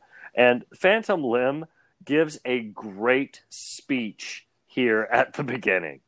Uh, and then he's like, uh, Brock's like, you really enjoyed that, did you? He's like, oh, yeah, the Welcome to Hell speech is my oh favorite. second only Right. to the behold my giant death ray yeah, behold my giant walking death ray speech. Uh, I love the thing here. It's like I, t- I, I removed the bullet along with three others, a blow dart, sh- two shark's teeth, the tip of a bayonet, a twisted paperclip, and several pieces of buckshot. you may want to learn how Right? to You gotta. yep. Um, so uh, Hamilton is operating here under the assumption that the monarch has kidnapped the Venture family and Doctor Girlfriend, uh, with a common enemy between the two of them. Uh, they agree to team up, uh, and they actually work fairly well together throughout this episode. Um, however, we bounce from there over to the cocoon, where the monarch is lecturing the henchmen about being hotshots. Hotshot Young Turk up no no no no upstarts. whoa, whoa, whoa. They're all lined up. young like hotshot Turk 182s. Now, do you know like do you do you get the 182 the Turk 182 reference? Uh, it was actually a 1985 film starring Timothy Hutton. Uh, it is actually yeah. Um, I've actually seen this movie prior to this episode, like uh, when I was a kid. Um, and it's uh, Timothy Hutton plays a character who uh, his brother's a It's called No. Turk. um, I forget his character's Okay. name, but he takes the name Turk uh, 182, right? Um, because his brother was a firefighter and somebody like it was a dirty pension scheme. They lost all their money. So this guy goes around doing a bunch of like Banksy style like vandalism and graffiti and he does like use the the tag name Turk 182, 182 being his uh, brother's like badge or ladder number. Um, I forget. And they used to call him Turk uh, like his brother Turk because he was like you know the young new guy. Um, it was actually like a really uh, fun, um, you know, kind of uh, '80s movie. If I'm being honest with you, uh, if I remember correctly, Kim Cattrall plays the female lead. Interesting. Interesting. Um, so we get from there to the monarch doing a really bad job of cursing out his henchmen. He asks for their guns, and they don't respond well to this. Do they? The thing about asking somebody for a gun, if you do not also have a gun, and I think it like should be implied that your gun might even should be bigger than their gun. But like One he, he's just rolling up with his poison dart bracelet. Yeah, that's not going anywhere useful. I just like how this uh, So- firmly establishes in the Venture universe, though, that like there is real world, like how we know street gangbangers coexisting with people doing arching and stuff like that. Like this isn't a purely arch universe. They clearly live in the same world we live in. I, I just love the idea that there's these people following rules and doing that whole thing, while at the same time the Colombian cartel is operating. Like, and they have to have intermingling things that come across with each other and I just I, I I like the idea that this is completely grounded real world while still being Oh, oh, fantastical. what arch level would you give Pablo Escobar? That's what I'm saying. Like they have to have like they have to be looking at the other people and being like, "Damn, that's like a 15. We don't even fuck with that." That's why we stay we stay below a 10. Like 10 actually isn't the ceiling; it's the limit to stay in their game. In good standing. Yeah, you have to be. It's all civil. I mean, you show up, you get your form signed, like uh, uh, hatred showing up and like, can we just sign this one off? Like, you got to be able to maintain that level of civility with someone. But once you start, you know, chopping necks and pulling tongues out, and you can't be doing that at an arch level. That's that's real crime. We don't do real crime. Yeah, they do. Like that's why the OSI exists. Let's maintain other level ten. Like they the OSI they absolutely do Do you think this. Like th- this Pablo? is like I, I don't know who's going after Pablo. Like part of me feels like this is where that cop with the jetpack and the devil may we care need that guy to attitude comes in. in. Well, and that extra was the whole point of Sphinx, uh, the second iteration of Sphinx. Remember? We're back to this again. Yeah, like Hunter breaks it down. It's like, you know, if somebody in a costume is pointing a ray gun at you, you know, you call the OSI. If like, you know, a regular crazy guy is pointing a ray gun at your daughter, you call us. Which is a great A team reference, by the way. But Yeah. like, yeah, I mean, that's kind of like you get the idea that Sphinx would be the guys to kind of move in on dudes like Pablo Escobar, Idi Amin, um, you know, guys like that who Red Sun Superman. Superman. Injustice Superman, yeah. Uh, yeah. um, but I mean, uh, I like the idea that those two worlds do coexist, but the idea that like there, I, I I guess you know, was it uh Dude, you know as well as I do that in the Ventureverse, Pablo Escobar is like the Colombian drug lord version of Brisby. like he also has like a longtime companion. well, like, and I, I was gonna say like uh, maybe that's the whole point of like the OSI and guild relationship is OSI gives the guild structure to tear down. Right? And that's the whole point of the the arching like the protagonist antagonist structure uh don't you mean protagonist? uh but uh who's it Red Death talks about the gentleman villain. Right? And that's a whole different Mhm. like, you know, market on like, you know, guys like Pablo Escobar. Like, sure, owning tigers is cool, but that doesn't make you a gentleman. No. And plus, dude, like even Colonel Gentleman, like that dude is a stone cold killer. That dude is like James Bond, like he drinks to hide his pain. Like that dude is not enjoying life. He is throwing himself into it with wild abandon, hoping he doesn't make it out. you know, like there is there- there's a little bit of that there. Um, of course, asking for the guns doesn't work out well. Uh, they end the henchmen end up throwing the Monarch 21 and 24 and Doc in jail into one of the cells. Um, and then we bounce over back to the mall where Dr. Girlfriend has the boys and she needs a car to go get her crazy ex boyfriend. Um, she orders Hank to drive, uh, saying that she just doesn't, she, she's like, I, sh- I shouldn't drive mad. Uh, Dean is surprised that she knows Brock uh, or his name. And this gets Dean to thinking that, and we touched on this before, that maybe she's their mother. Um, of course, you know, this eventually angers Dr. Girlfriend. She does it not at the time, but I love when she's like giving the keys to Hank and then she tells Dean to get in the back. She's like, don't be such a candy ass. and he's like, hold on. And then let, lets the fire jets come out of the steering wheel, right? There's a booby trap for someone who might accidentally drive Brock's car. How do you know this? And then she's like, I number two for Trucules. Okay. Now, this means that when we were running through Dr. Mrs. the Monarch's uh, list of names, there is one more name that we need to add to that list that we haven't discovered yet. That's true. Um, and they actually bring it up in the commentary. Like later on, uh, down the line, you actually get to see Trucules. And uh, they talk Yeah. about how gross he is. Like you open the door and climb inside of him. Minivan Nerva. Did you just say minivan? Nerva? Yeah. Oh, that's so good. Holy cow, that is so good. Wow. Wow, did you just come up with that? Oh, that is so As soon as you said it, I was like, "Oh shit, she's got to be slightly smaller." Fuck, she's a mini minivan Nerva. Oh, that is so good. Oh, wow. I, I, I, I bring it. That is a high five. Well done, sir. well, and you know done. what? Uh, since it's not established canon, like, bam, sold. That's ours. Like, Um, we can headcanon that until they, they, you know, prove us wrong. we will we will find a place for that somewhere uh, in another project. I'm gonna make a note of that. We need to find out the physical address, like to Astro Base Go, and start in the saddest mail-in campaign. I feel like we would get some street cred by actually sending like snail mail, real things. Just keep sending stuff, and it's just like there'll be a pile of stuff from us that they're just like. So, you, you know what we need? We need fan art of what Minnie Minivan Nerva looks like. Yes, we do. there do. we go. I got to tell you, Minnie Van Nerva sounds like Trucules. It- uh, Like it sounds like she'd be like a warrior woman, but you know, Trucules is in the mood for something a little sportier.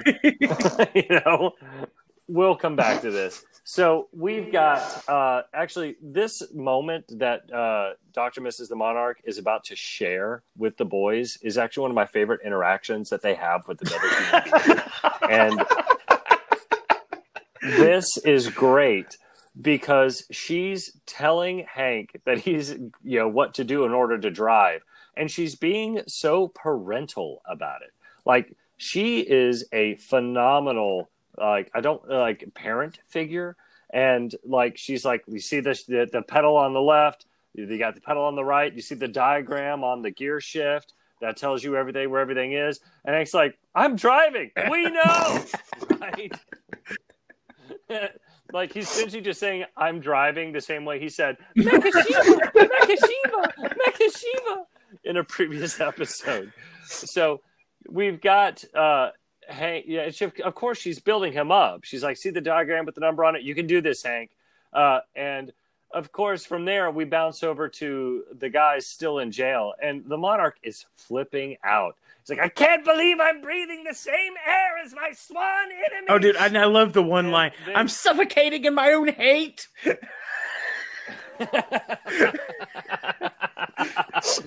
so Gary steps in as peacemaker. It's like, you guys need to put aside your differences and work together. Let's get some weapons and take out those guys. We get back to the lair of the Phantom Limb, uh, who is using a muscle growth accelerator to restore uh, Brock's damaged muscles after he's been damaged from being shot, uh, but apparently is very painful. And watching Phantom Limb torture Brock and then calling him a wuss is really funny. like just that interaction was really funny. But we also start seeing them kind of work out how they're going to be working together. Um, Phantom Limb doesn't want this to be known because if this gets out, he's essentially his career is over. Uh, Brock, you know, being the man that he is, uh, we get a little taste of this earlier in the Trial of the Monarch too. Like, you know, they want this handled surgically and quietly. So Brock's kind of getting a chance to work with the guild here, you know, albeit you know the the the B site guild. You know, it's like it's like the junior varsity team, but he's still playing, right? Um, so in they're back in jail. Twenty one reveals that he's got a secret cache of weapons in his room, which which is right above the jail cell that they're in, and there is an air duct that they can climb through. Uh, they end up up there using a bunch of WD forty because otherwise Gary wouldn't They call him double Here's stuff. my question. okay. Here's my question. Gary's the last one up. He is covered in WD 40, at which point the Monarch has to begrudgingly offer mad respect to Doc, who's like, Yep, don't leave home without it. Right? like, you wonder what he carries around in his pockets. Apparently, cans of WD 40 and diet pills. Well, uh, here's Okay. the thing I want to know. Like, uh, and I I'm asking this as an open question, no wrong answers. Why didn't the monarch just choke the shit out of Doc like right then and there? I mean, from an arching perspective, do you honestly think the Monarch wants to kill Doc? Well, the first time you know in college, he makes it very clear, yes. He doesn't want to kill Doc. I, I, He's like the Joker in Batman. What would I be without you? maybe once he slipped and almost killed Batman, or maybe he tried to kill Batman the first time before he realized the fun of the game. But now that there's the game, why would you wreck the game? yeah, yeah, exactly. Uh, so they get up and they get to take a look at 21's weapon stash, which when they open the like, um, I I know one of you paused this and went through and made a list. What did you find? Uh, so I actually was more focused on the uh, outfits later. So the things you do see, like you see a Captain America shield. Uh, obviously, they reference the, uh, The which is named Sting, by the way. Uh, The Yeah. posters, Superman. um, and we know that Gary has other stuff in there uh, from like later on. Um, you know, uh, when he's hanging out with Hank and like, you know, they're talking about like his quisp bust and the goatee comes off and he puts it on and like Hank puts it on and all that. yeah, Um, yeah. but no, my favorite thing is like when they're gearing up. If you paid attention, there's actually like a little theme, right? So you've got Magneto helmet, right? You've got Hulk Mhm. fist, right? You've got Mhm. Captain America shield, and then you've Mhm. got Lord of the Rings sword. So in yeah, the box. so it's like mirroring the whole like maybe it's one of the the like couch gags on Venture like they're doing costuming and like Hank's the bat yeah. like they're always going to do Yeah, a group of four yeah. and one odd guy out. Dorothy, Tin Man, Scarecrow, and the Bat. Leonardo, Donatello, Raphael, and the Bat. Ace Frehley, Pete Criss, uh, Paul, uh, Paul Stanley, and Dude, the you Bat. know, I actually that's one of the things I very much relate to. I was Batman like 6 years in a row as a kid. Like pretty much the majority of my like uh appropriate uh trick or treating career. I love the way you say six years in a row when you were a kid, like that didn't end two years ago. Listen, I don't dress up for Batman for Halloween as an adult. I dress up for Batman on I Wednesdays. as Batman. right. yep. Dad, you will address me as the Bat. Where are the keys? Where are the keys? the kid's like, I'm thirsty. Where did you poop? I'm thirsty, and they turn around and I'm not there. It's like I hate it when he does that. so this is where we get that great interaction between uh, the monarch and Doctor Venture. Oh, I'm sorry. Before that, uh, they opens up the weapon stash. And he's like, "Is this them?" And Gary corrects him with, "Are these they?" And then like the best, like all right. So not only is that gold, but then like 24 doubles down. Who talks like that? The monarch sh- like shambles up behind him. Are these they? yeah. And then his little fight with Doc, and he's like, "Nice onesie, Dick." Maybe they'll think you're a three-year-old with progeria. oh, it was so good. The Lord of the Rings replica sword, mint in box. Uh, and of course, then we bounce back over to uh, Phantom Limb and uh, and Brock. Whoa, whoa, before we And do it that, I want to take a little tell side it- note on. You are all yeah, side no, I. I absolutely am. Um, because this is great. So the three-year-old with progeria thing. Um, so I had to look up. For, first off, progeria is where you age rapidly, right? And I Yeah. I only learned this um from the Fight Club 2 comic. Because what happens is they they militarize the Make a Wish Foundation, and a bunch of kids with progeria launch like a full frontal assault using their wishes. Oh. oh, okay. Venture trivia. Can you name the other scene that has a progeria kid joke? Oh, I know. Mm. I imagine it's got Billy Quizboy and Sergeant Hatred. No, you've got Brock and you've got Hunter, and they are um, talking about some very, very sad, sad breasts. Oh yeah, dude, that I whole was just watching that earlier today. They make another progeria Mournful. kid today. Mournful. I just want to get two Yeah, little coffins breasts. and give them a nice burial. So apparently they've got things from progeria kid jokes. Oh, well, and if you so- remember Fight Club, like the thing about it was, you remember Chloe. Chloe is Yeah. actually like the general of the Progeria army. Like, come to find out, she was faking it in Fight Club the whole time as well. Yeah, Wow. twist. was everybody in there faking it? Uh, well, I mean, except for the the kids who got the Progeria wishes. right. So progeria we've wishes. got Worst That's genie a ever. I...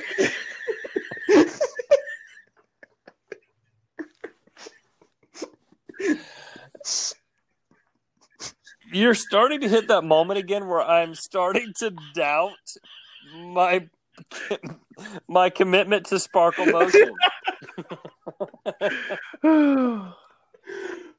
so we bounce into uh, Brock and Hamilton having a discussion. You can tell exactly what they're talking about because Brock's like like a scar like around the nipple or the belly button, which the Phantom Limb's like nothing but nectar, right?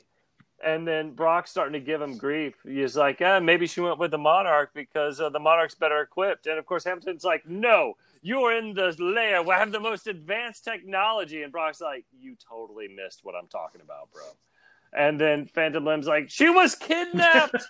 and of course, from there, we bounce over to Sheila driving with the boys. And this is just so good. Hank, of course, is Mecha Shiva. I'm a driver. I'm a driver. right? And she's telling him to turn right. And she's like, How do you know where to go? I put a tracer on him. Oh, did you put it on like his ear or something? So he's like, No, no, no, no. I put it in my mouth and then I kissed him on the. Well, you do things like that when you date a supervillain, right? So it's clearly up his ass, right? And I mean, whoa, she like- stuck a tracer there, and apparently it hasn't come out Uh, well, that's the one thing I'm concerned about. Um, I mean, I'm concerned about his gut. well, health. like, uh, you know, this is this is you know the 21st century. You know, uh, getting your doorbell rang during a little bit of like oral sex is not like a, a taboo thing anymore. getting your Yeah, the- doorbell, the, back doorbell, the balloon knot. wow, that is the first time I've heard that. the first time you heard there's a there's a white stripe song. I've I, I apparently my experience with that song was very different. Well, I mean, you, you could tell where my head or well, my where their fingers at, as it were. Um, So we've got Dr. Girlfriend telling Hank where to go.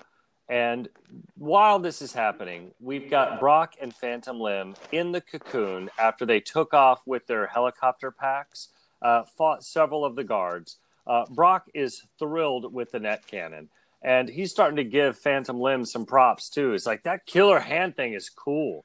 And then we get a brief glimpse of the mullet reappearing. Uh, although it is still not where it re- needs to be. Um, We also got a little bit of cool backstory on the uh, the hands because he does mention the fact that no, he can't give him those. Those are uh, botched science experiment that also made him all evil. which Uh, Brock totally called. Oh, dude, and I, I love that that talk. Like, oh, you just you, you have a bad experiment, and you're suddenly you're all you get over it. Suddenly you So buy a good bunch of out. spandex and start committing crimes. Get over yourself. Yeah, yeah. Um, I love that they do the go for help. Right. So remember in Thor Ragnarok. Right. where Thor's with Loki and it's like, you know, he's hurt, call for help, and then he throws the Loki at the bad guys. They kind of do the same thing here because what happens is, uh, you know, we'll do run for help, right? Uh, so Phantom Limb's like, just follow my lead. And he throws himself on the ground. Now remember, Phantom Limb's limbs are invisible. Okay. You can't see them, although he can stand on them. He can walk with them. He can kill with. So he flops down and starts delivering the worst, like, community theater Shakespeare version of a dying man. Like, Vaudevillain, I wondered if you can give us a little bit of insight into this particular performance. It was a quite moving rendition of um, a, a, a last dying gasp on a battlefield. It's something reminiscent of someone who had had all their limbs blown off. Um, As I lay dying. there you go. Meets the Black Knight. Honestly, though, you, you you got me stuck because now that you brought up Thor and being the total comic book nerd I am, I'm just remembering another great arching at a um, sort of a community theater at the uh, Thor Ragnarok when uh, Thor shows up and Loki's got the whole performance going on. Mhm. Thor just comes in and arches the living hell out of a community theater production. Yeah. And I'm wondering if I possibly subliminally stole the idea from Thor, which actually would be kind of cool. Because not the most likely source for uh, community theater arching. No, but you know, it, it is the inspiration you find in the most unlikely places that proves to be the most fruitful and bounteous. You know that there is a whole episode of How I Met Your Mother about community theater arching? what? Yes, on both sides of the line. Barney arches somebody's performance at a community theater and then in turn arches everybody else by hosting a performance art piece at the community theater. It, it's really brilliant. In terms of like the the art and science of arching, this was just mwah. So we've got Brock coming out as he's Phantom Limb is flopped on the floor, dying apparently, and he's like, "Come on, put him out of his misery. You won't do it. Fine, give me your guns." The guys give Brock their guns.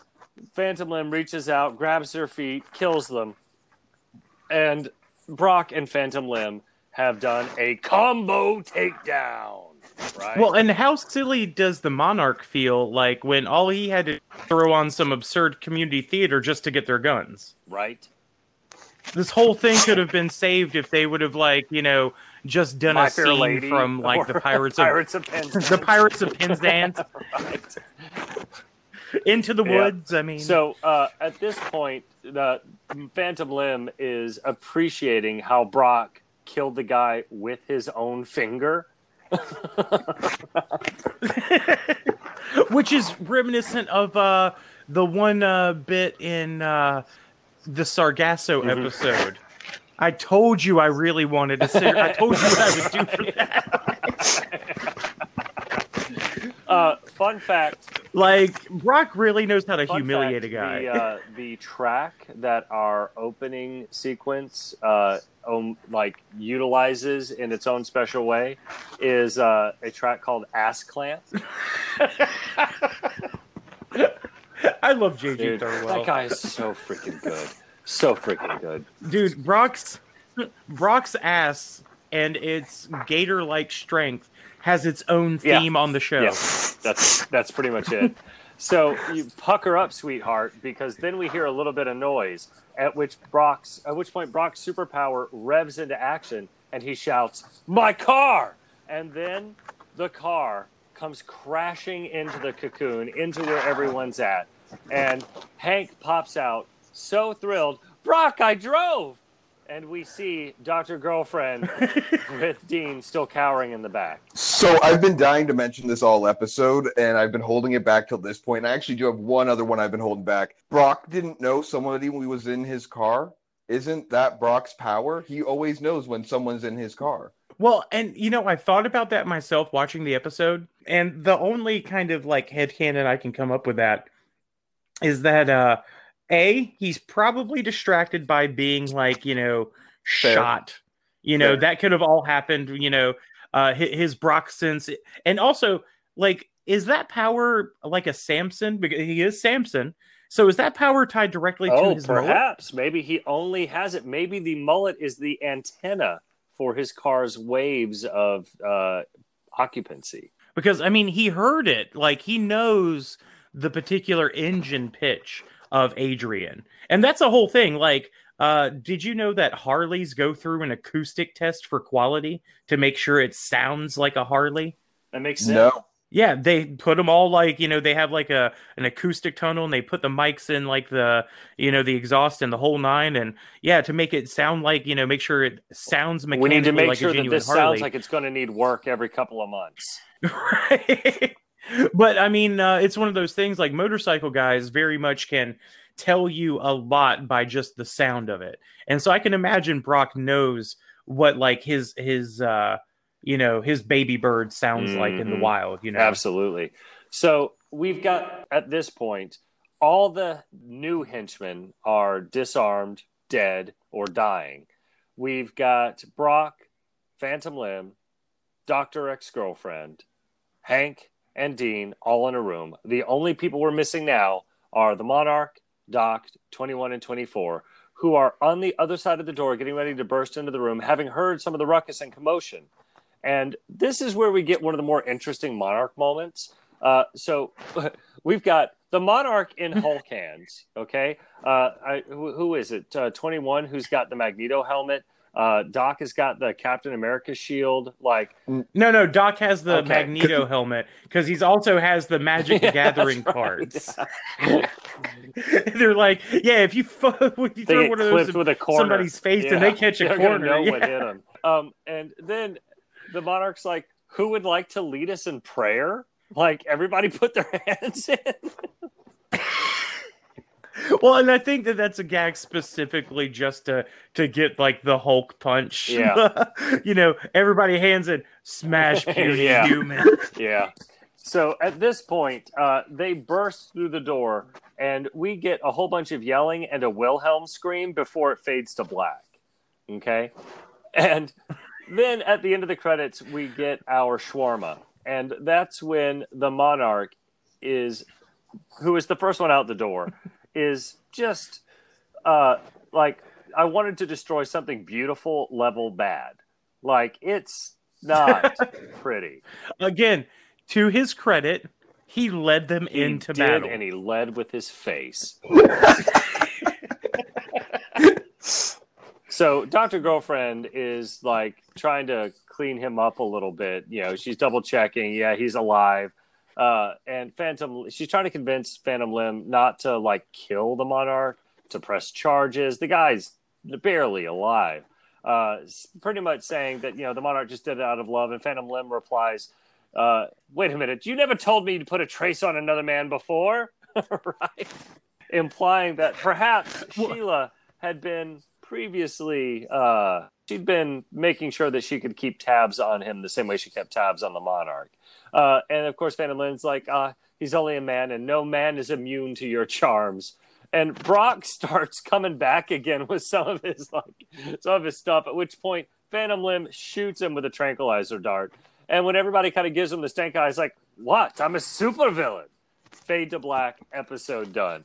So let's take this moment to reflect on what you learned about the Monarch during this episode.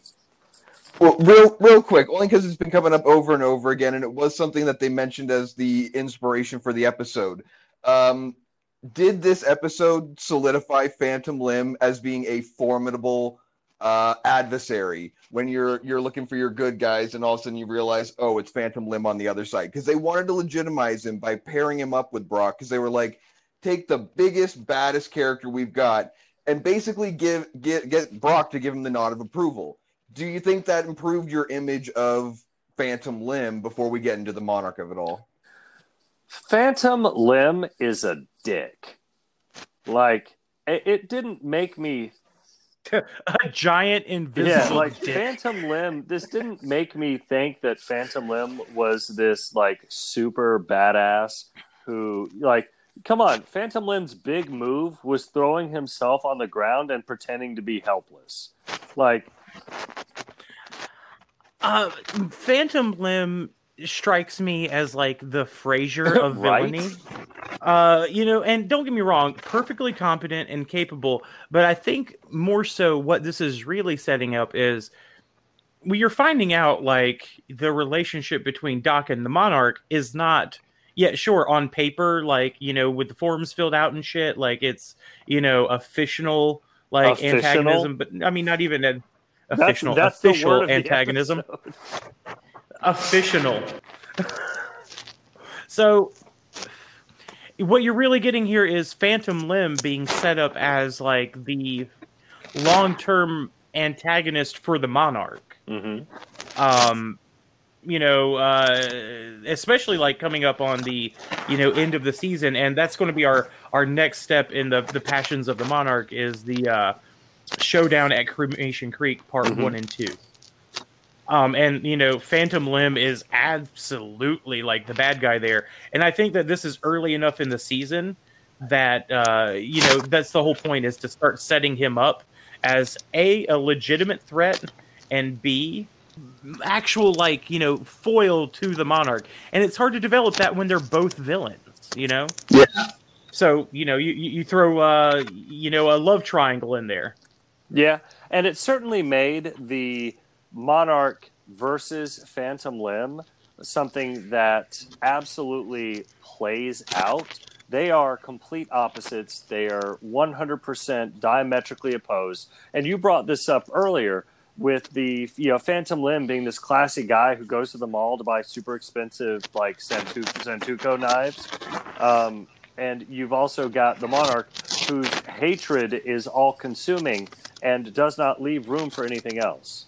you know and uh what what i love about it is uh it really just shows how helpless the monarch is without dr girlfriend dr girlfriend is clearly like the brains and the strategy the dispassionate logic um whereas like monarch brings like the heat the fire the passion Yeah, one hundred percent.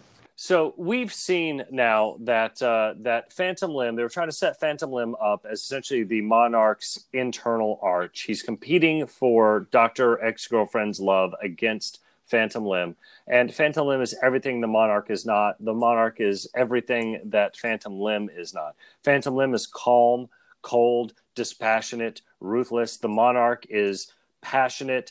Uh, like the Phantom Limb is the cold, dead eyes of a shark right before it eats you, and the Monarch is the flames riding up the trail of gasoline to your motorcycle as you try to drive away. Well, I mean, and how long did we even go in the series? Like, it, it, you don't even find out who uh Phantom Limb's like arch nemesis is until season Yeah. seven. You know, and, and it, the, like the choice in it was awesome. Like, you know, come to find out, like, uh, you know, that's Hunter's, uh, you know, kind of white whale that way. And I love how they finally settle all that out. We'll Mhm. cover that later. Uh, but um, no, uh, this really shows you a lot of like uh the dynamic interactions with the monarch. Like, he clearly has an affinity for 24 and 21 and this is where you get that sense of like it's starting to congeal and coalesce and then 24 and 21 become his like strangely like you know most indispensable guys you know so They're like, indispensable that because they don't with let them themselves be dispensed. when everybody else is off dying, they're hiding in the monarch mobile, rubbing snack on their face. well and i think the monarch would respect Yeah. that Okay. All right. Um, we also get to see the Monarch and Doc really engage casually, uh, and we also get to see the Monarch in his like firmest rage sickle. Like he is going through with no compunction. The uh, what is it? He's he's choking on his rage. Like.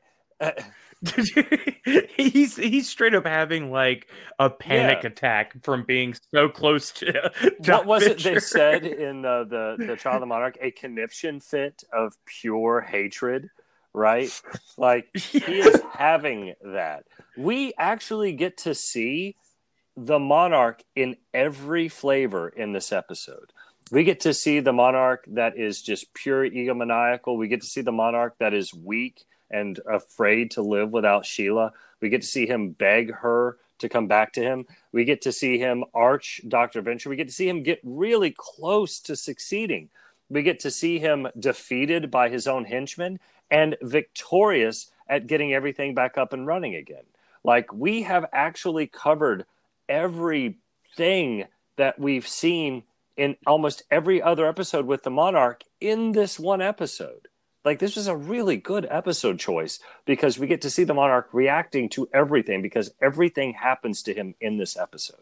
Well, and it, it- the title of the episode tells you everything you need to know about Monarch. Hate Mhm. floats. It's buoyant. You know, and what I love about this is this is an obvious reference to uh very popular, yeah, like Sandra Bullock movie Hope Floats. I mean, I was gonna say like the premise, uh I, I don't buy the premise of Hope Floats because you know what else floats? Shit. Yeah. Like that's that's not a great thing. But when you say hate floats, well, that makes more sense to me. I've always thought of hate as being very oily, so I imagine it would sit right on top of the water. You and David Lynch. right. yeah, we almost made it a whole episode without me talking about Twin Peaks, but Keyword are. almost. so, uh, Vaudevillain, do you have anything you'd like to throw in here at the very end? Honestly, you kind of you, you you summed it up. You're right. We this is an episode where we do get to see absolutely every single side of him. Uh, and I think I think the one major thing with that that they really kind of pointed out with is, uh, and we didn't mention him, is the awesome little monarch, uh, the mighty monarch, fucking. Oh uh, yeah, yeah. Oh yeah. Um, it's one touch away from. I can't remember if I'm imagining this, but I know they constantly are doing the reopenings. But isn't there an episode where they do a full blown uh, Venture Brothers opening, but it's uh, all in purple with the Monarch running around? Am I imagining this? No, uh that happens a little bit later on. Yeah, Um and yeah, it's one of the better like visual gags like and you know again we just uh in terms of where this episode's at, we saw that uh with you know the the Venture brothers in terms of Doc and Jonas Jr. and then uh yeah, later on they'd even do the big burst with the the skull and it turns into like the Mhm. butterflies. Yeah, no, I, I love that they're not afraid to play around with the title there's sequence. something about that which- those little touches which you really do appreciate. Like uh, any show that does those little things. I always love even Halloween episodes when they just do the Halloween version of the opening. Uh, Oh, dude, or uh, Game of Thrones. Oh yeah, because they introduce you to every place Yeah. you're going in the episode during the intro.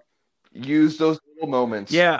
Uh, Westworld has a theirs is a little bit more season Yeah. to season, but they've got a really good like kind of evolving title sequence as well. Uh, I, by the way, love this. I love that each season kind of gets its own little update. Like it's something that I'm glad that we're seeing because the work that is done on the title sequences is worthy of recognition. And it used to be you could do one and then you just had it and it would go through and you might get it updated. Like I mean, and it, even the title song. Like how many how many additional title songs did Moesha get? Like I think they had a different title, ver- a different version of the title song for every season they were on. And you know, it like Yeah. that's I like that. I like it when you get these these distinctions that really just kind of help you I just realized that is very much a sign of the fact you lived in Chicago.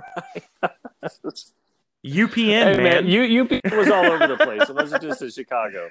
Uh, but with that being said, uh, we have reached the end of our episode. And so, from me, your co host, the indomitable Brock Savage, with me, as always, has been and continues to remain my longtime companda, Beast Lamode. And we were joined this week by the community theater stylings of Hamilton Fantomos destroying uh, arch nemesis of poor Shakespearean acting, the vaudevillain. So By the way, did you know that that play Hamilton is not about I was so Phantom disappointed, dude. I know we're here at the end of the episode. Did I tell you? did I tell you that uh, my wife took me to go see Phantom of the Opera, and uh, I'd never seen it before. Right? She really likes musical theater. I'm a dude. Okay, so we are going. We're sitting there, and at one point, I am listening to a song called "Music of the Night," and I have heard this song before. And I realize that this brilliant song, widely regarded as one of the finest works of musical theatre, right, uh, is none other than fucking fish heads from Dr. Demento. Actually, I want to say you've brought this up before because I remember writing it into the summary of one of Dude. the episodes. It blew my mind. So when we're talking about being able to turn something around and make it something good, I hope we can do the same thing with this podcast that Andrew Lloyd Webber did with Fish Heads. we can take this podcast and turn it into something that people will sing from the rooftops. Well, that's better than what I did at Phantom of the Opera. I just went and yelled, "Phantoms aren't real," and then left. Didn't really uh, help the show at all. Your yours seems a little bit more inspirational, though. One time I crop dusted a performance of Oklahoma.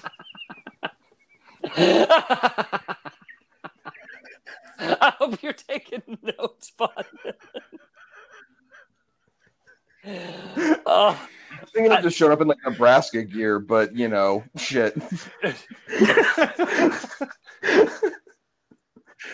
uh, listen, I wasn't trying to get murdered. right. Well, on that note, thank you guys for joining us. Have a great night and better luck arching next time. With that being said, please join me in what will probably be our very worst Go Team venture ever. Go Team! Go team venture. you can't forecast it and then not expect it to happen. Did we just oh. crop Oh, dust our we'll work on it. Yeah.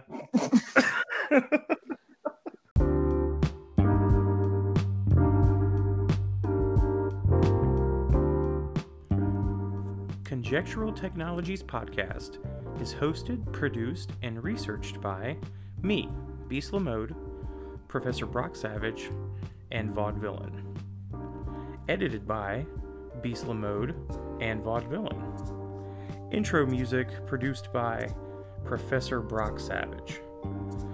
Email us at conjecturaltechpodcast at gmail.com or find us on Twitter at conjectech underscore pod. And go Team Venture.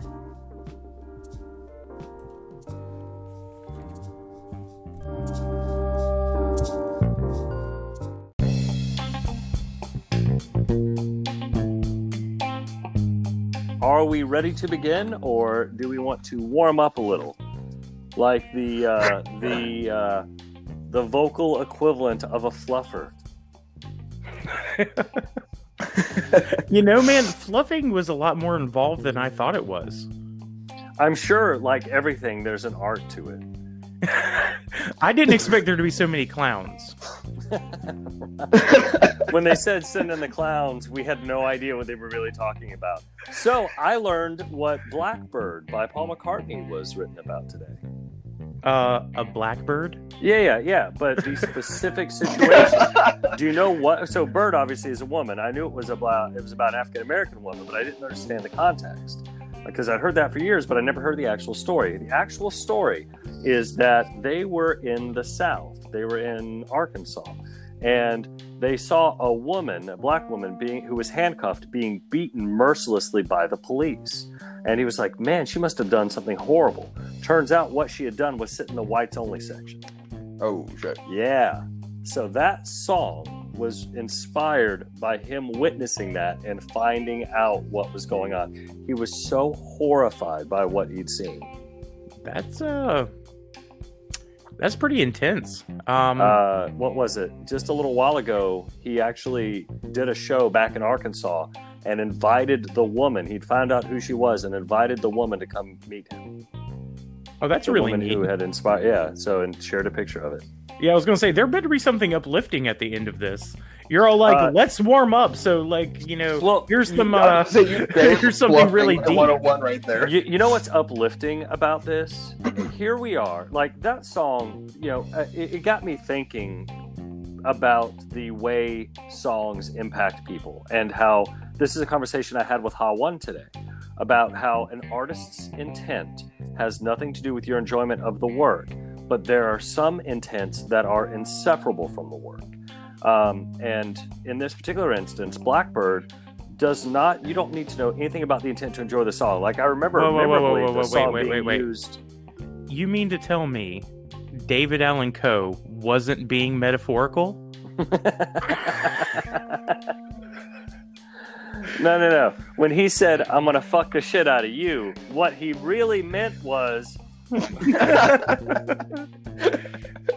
so, uh, you know, because one of the few instances that really stand out for me for the use of Blackbird in television or film was uh, when in the TV show Roseanne, when her baby dies, right? And that was the song that they played. Of course, like it was really like it was a powerful choice for that right? Because birds in film and art are often representations of the soul, right? They're flying up. Yeah. So it was actually a really good choice for that. But, you know, of course, it's completely independent of the context. And, you know, given Roseanne's interesting history with this, I wonder uh, if the context is even more dynamic now than ever. Fuck. I'm feeling reflective a tonight. I apologize. you are very, very reflective. Um, I'm like, I don't. I'm like looking glass with how reflective I am right now. I, well, I don't know if you know this, but As if, you know, if you take uh, Dark Side of the Moon and Wizard of Oz, um, now, man, uh, I'll be honest with you. I actually, um, and you've known me for a while, so you know how much of like a, a music snob I was. Am. was. am. uh, I'll, I'll say that. Uh, I, I don't know. I've definitely been going back on a kind of uh, greatest hits tour, almost like picking out just albums that uh, I feel like I need right now. Um, Uh, I 100% agree with that. I was going through, and today I went on a bike ride, and I was like, I haven't listened to Beck Guero in probably two or three years, and I popped it onto my phone, and it was just like a nice little cathartic memory touch, and it it, it served a real purpose today. oh, dude, like Beck is definitely like hands down one of my favorite. I mean, Que me and- güero? me and Savage love Debra. So that's off of Midnight Vultures, and Debra is Mhm. one. Uh, it's my favorite Beck song and one of my favorite songs of all time, which is saying a lot because like Mhm. I've got a lot of favorite songs, but there are a few that really hit that that apotheosis, that absolute apogee of awesome. And when we are looking at how songs play out over time, it's actually a really special thing. Like so, years ago, uh, do you guys remember when people were like, "Describe your job in five words"? Yeah. Yeah, Yeah. I came up with "I sling memories for drunks." And what I, what I, the the power and truth of that statement is that music has the ability to transcend time and space. You can hear a song that you haven't heard in a decade or two and immediately be transported back to those feelings that you were so enamored with that really made that music special for you in the first place. One of the things, and this is super macabre, uh, you know, pardon me while I get on my looking glass for a second, but uh, like I, I have this running Never project. Dance again. Sorry. I have this running project in my head about songs for people's funerals, right?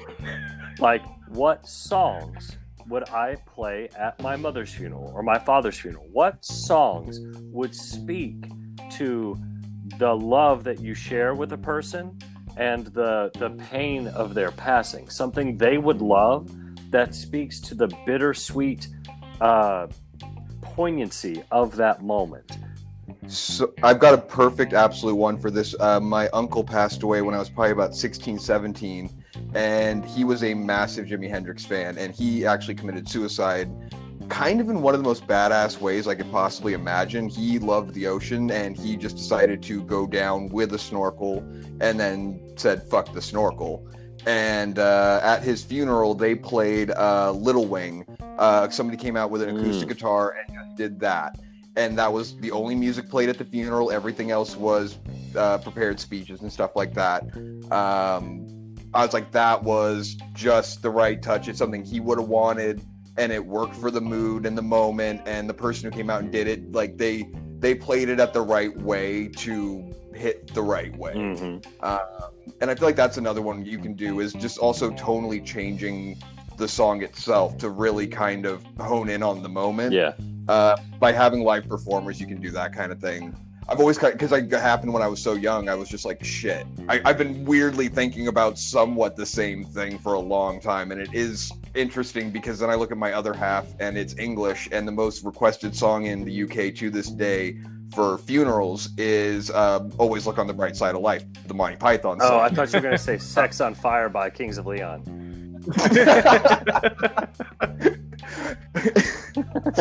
but it's just the the I, um, I- I the thought it was just a barbershop sentimental- quartet coming in doing dirty Irish limericks. greatest hits from the end of um, whose line is it anyway? Basically, no, it's actually the uh, it's actually it's the uh, it's the Irish song from uh, Denis Leary's "No Cure for Cancer." oh yeah. No, we asshole. have no heads. No, we have no heads. oh god. All right.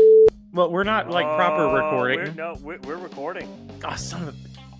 All right. That's five Ha- bucks. So if Have I Vaughn have I shown you guys the uh my my swear jar? Oh, you have a counter? Hang on. the Infinity Oh, Gauntlet? Nice.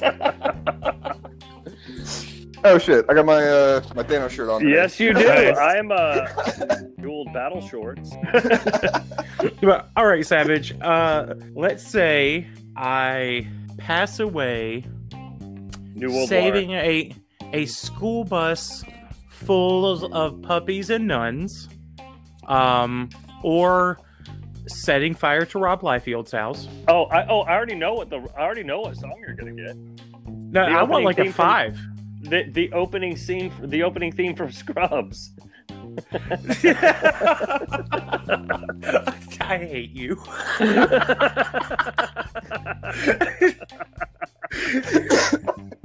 like going on decades, almost two decades, and the best you can muster is I'm like, oh, oh, I Mister saving a Lego. school bus of nuns and puppies.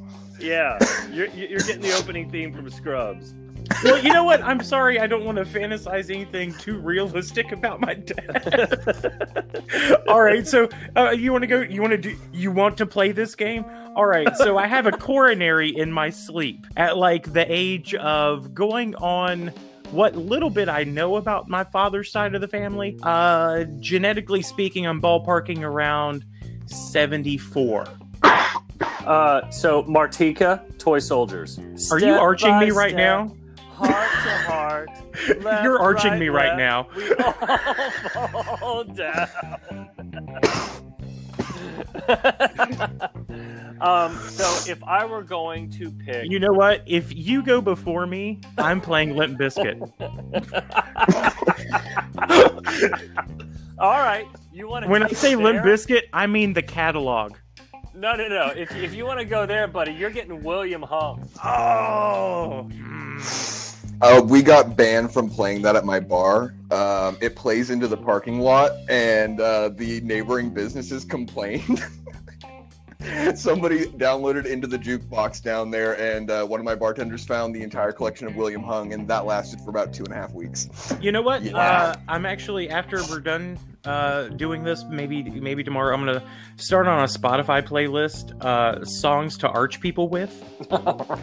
like, um, okay, uh, obviously, like the the William Hung. Ricky Martin cover is a good one, uh, Limp Bizkit, and then you have songs that were actually used to arch people, right? Like uh, when they like everybody's heard about the bird, well, and uh, what, bird. what was it? Uh, Panama. Oh yeah. Uh, oh, yeah, like.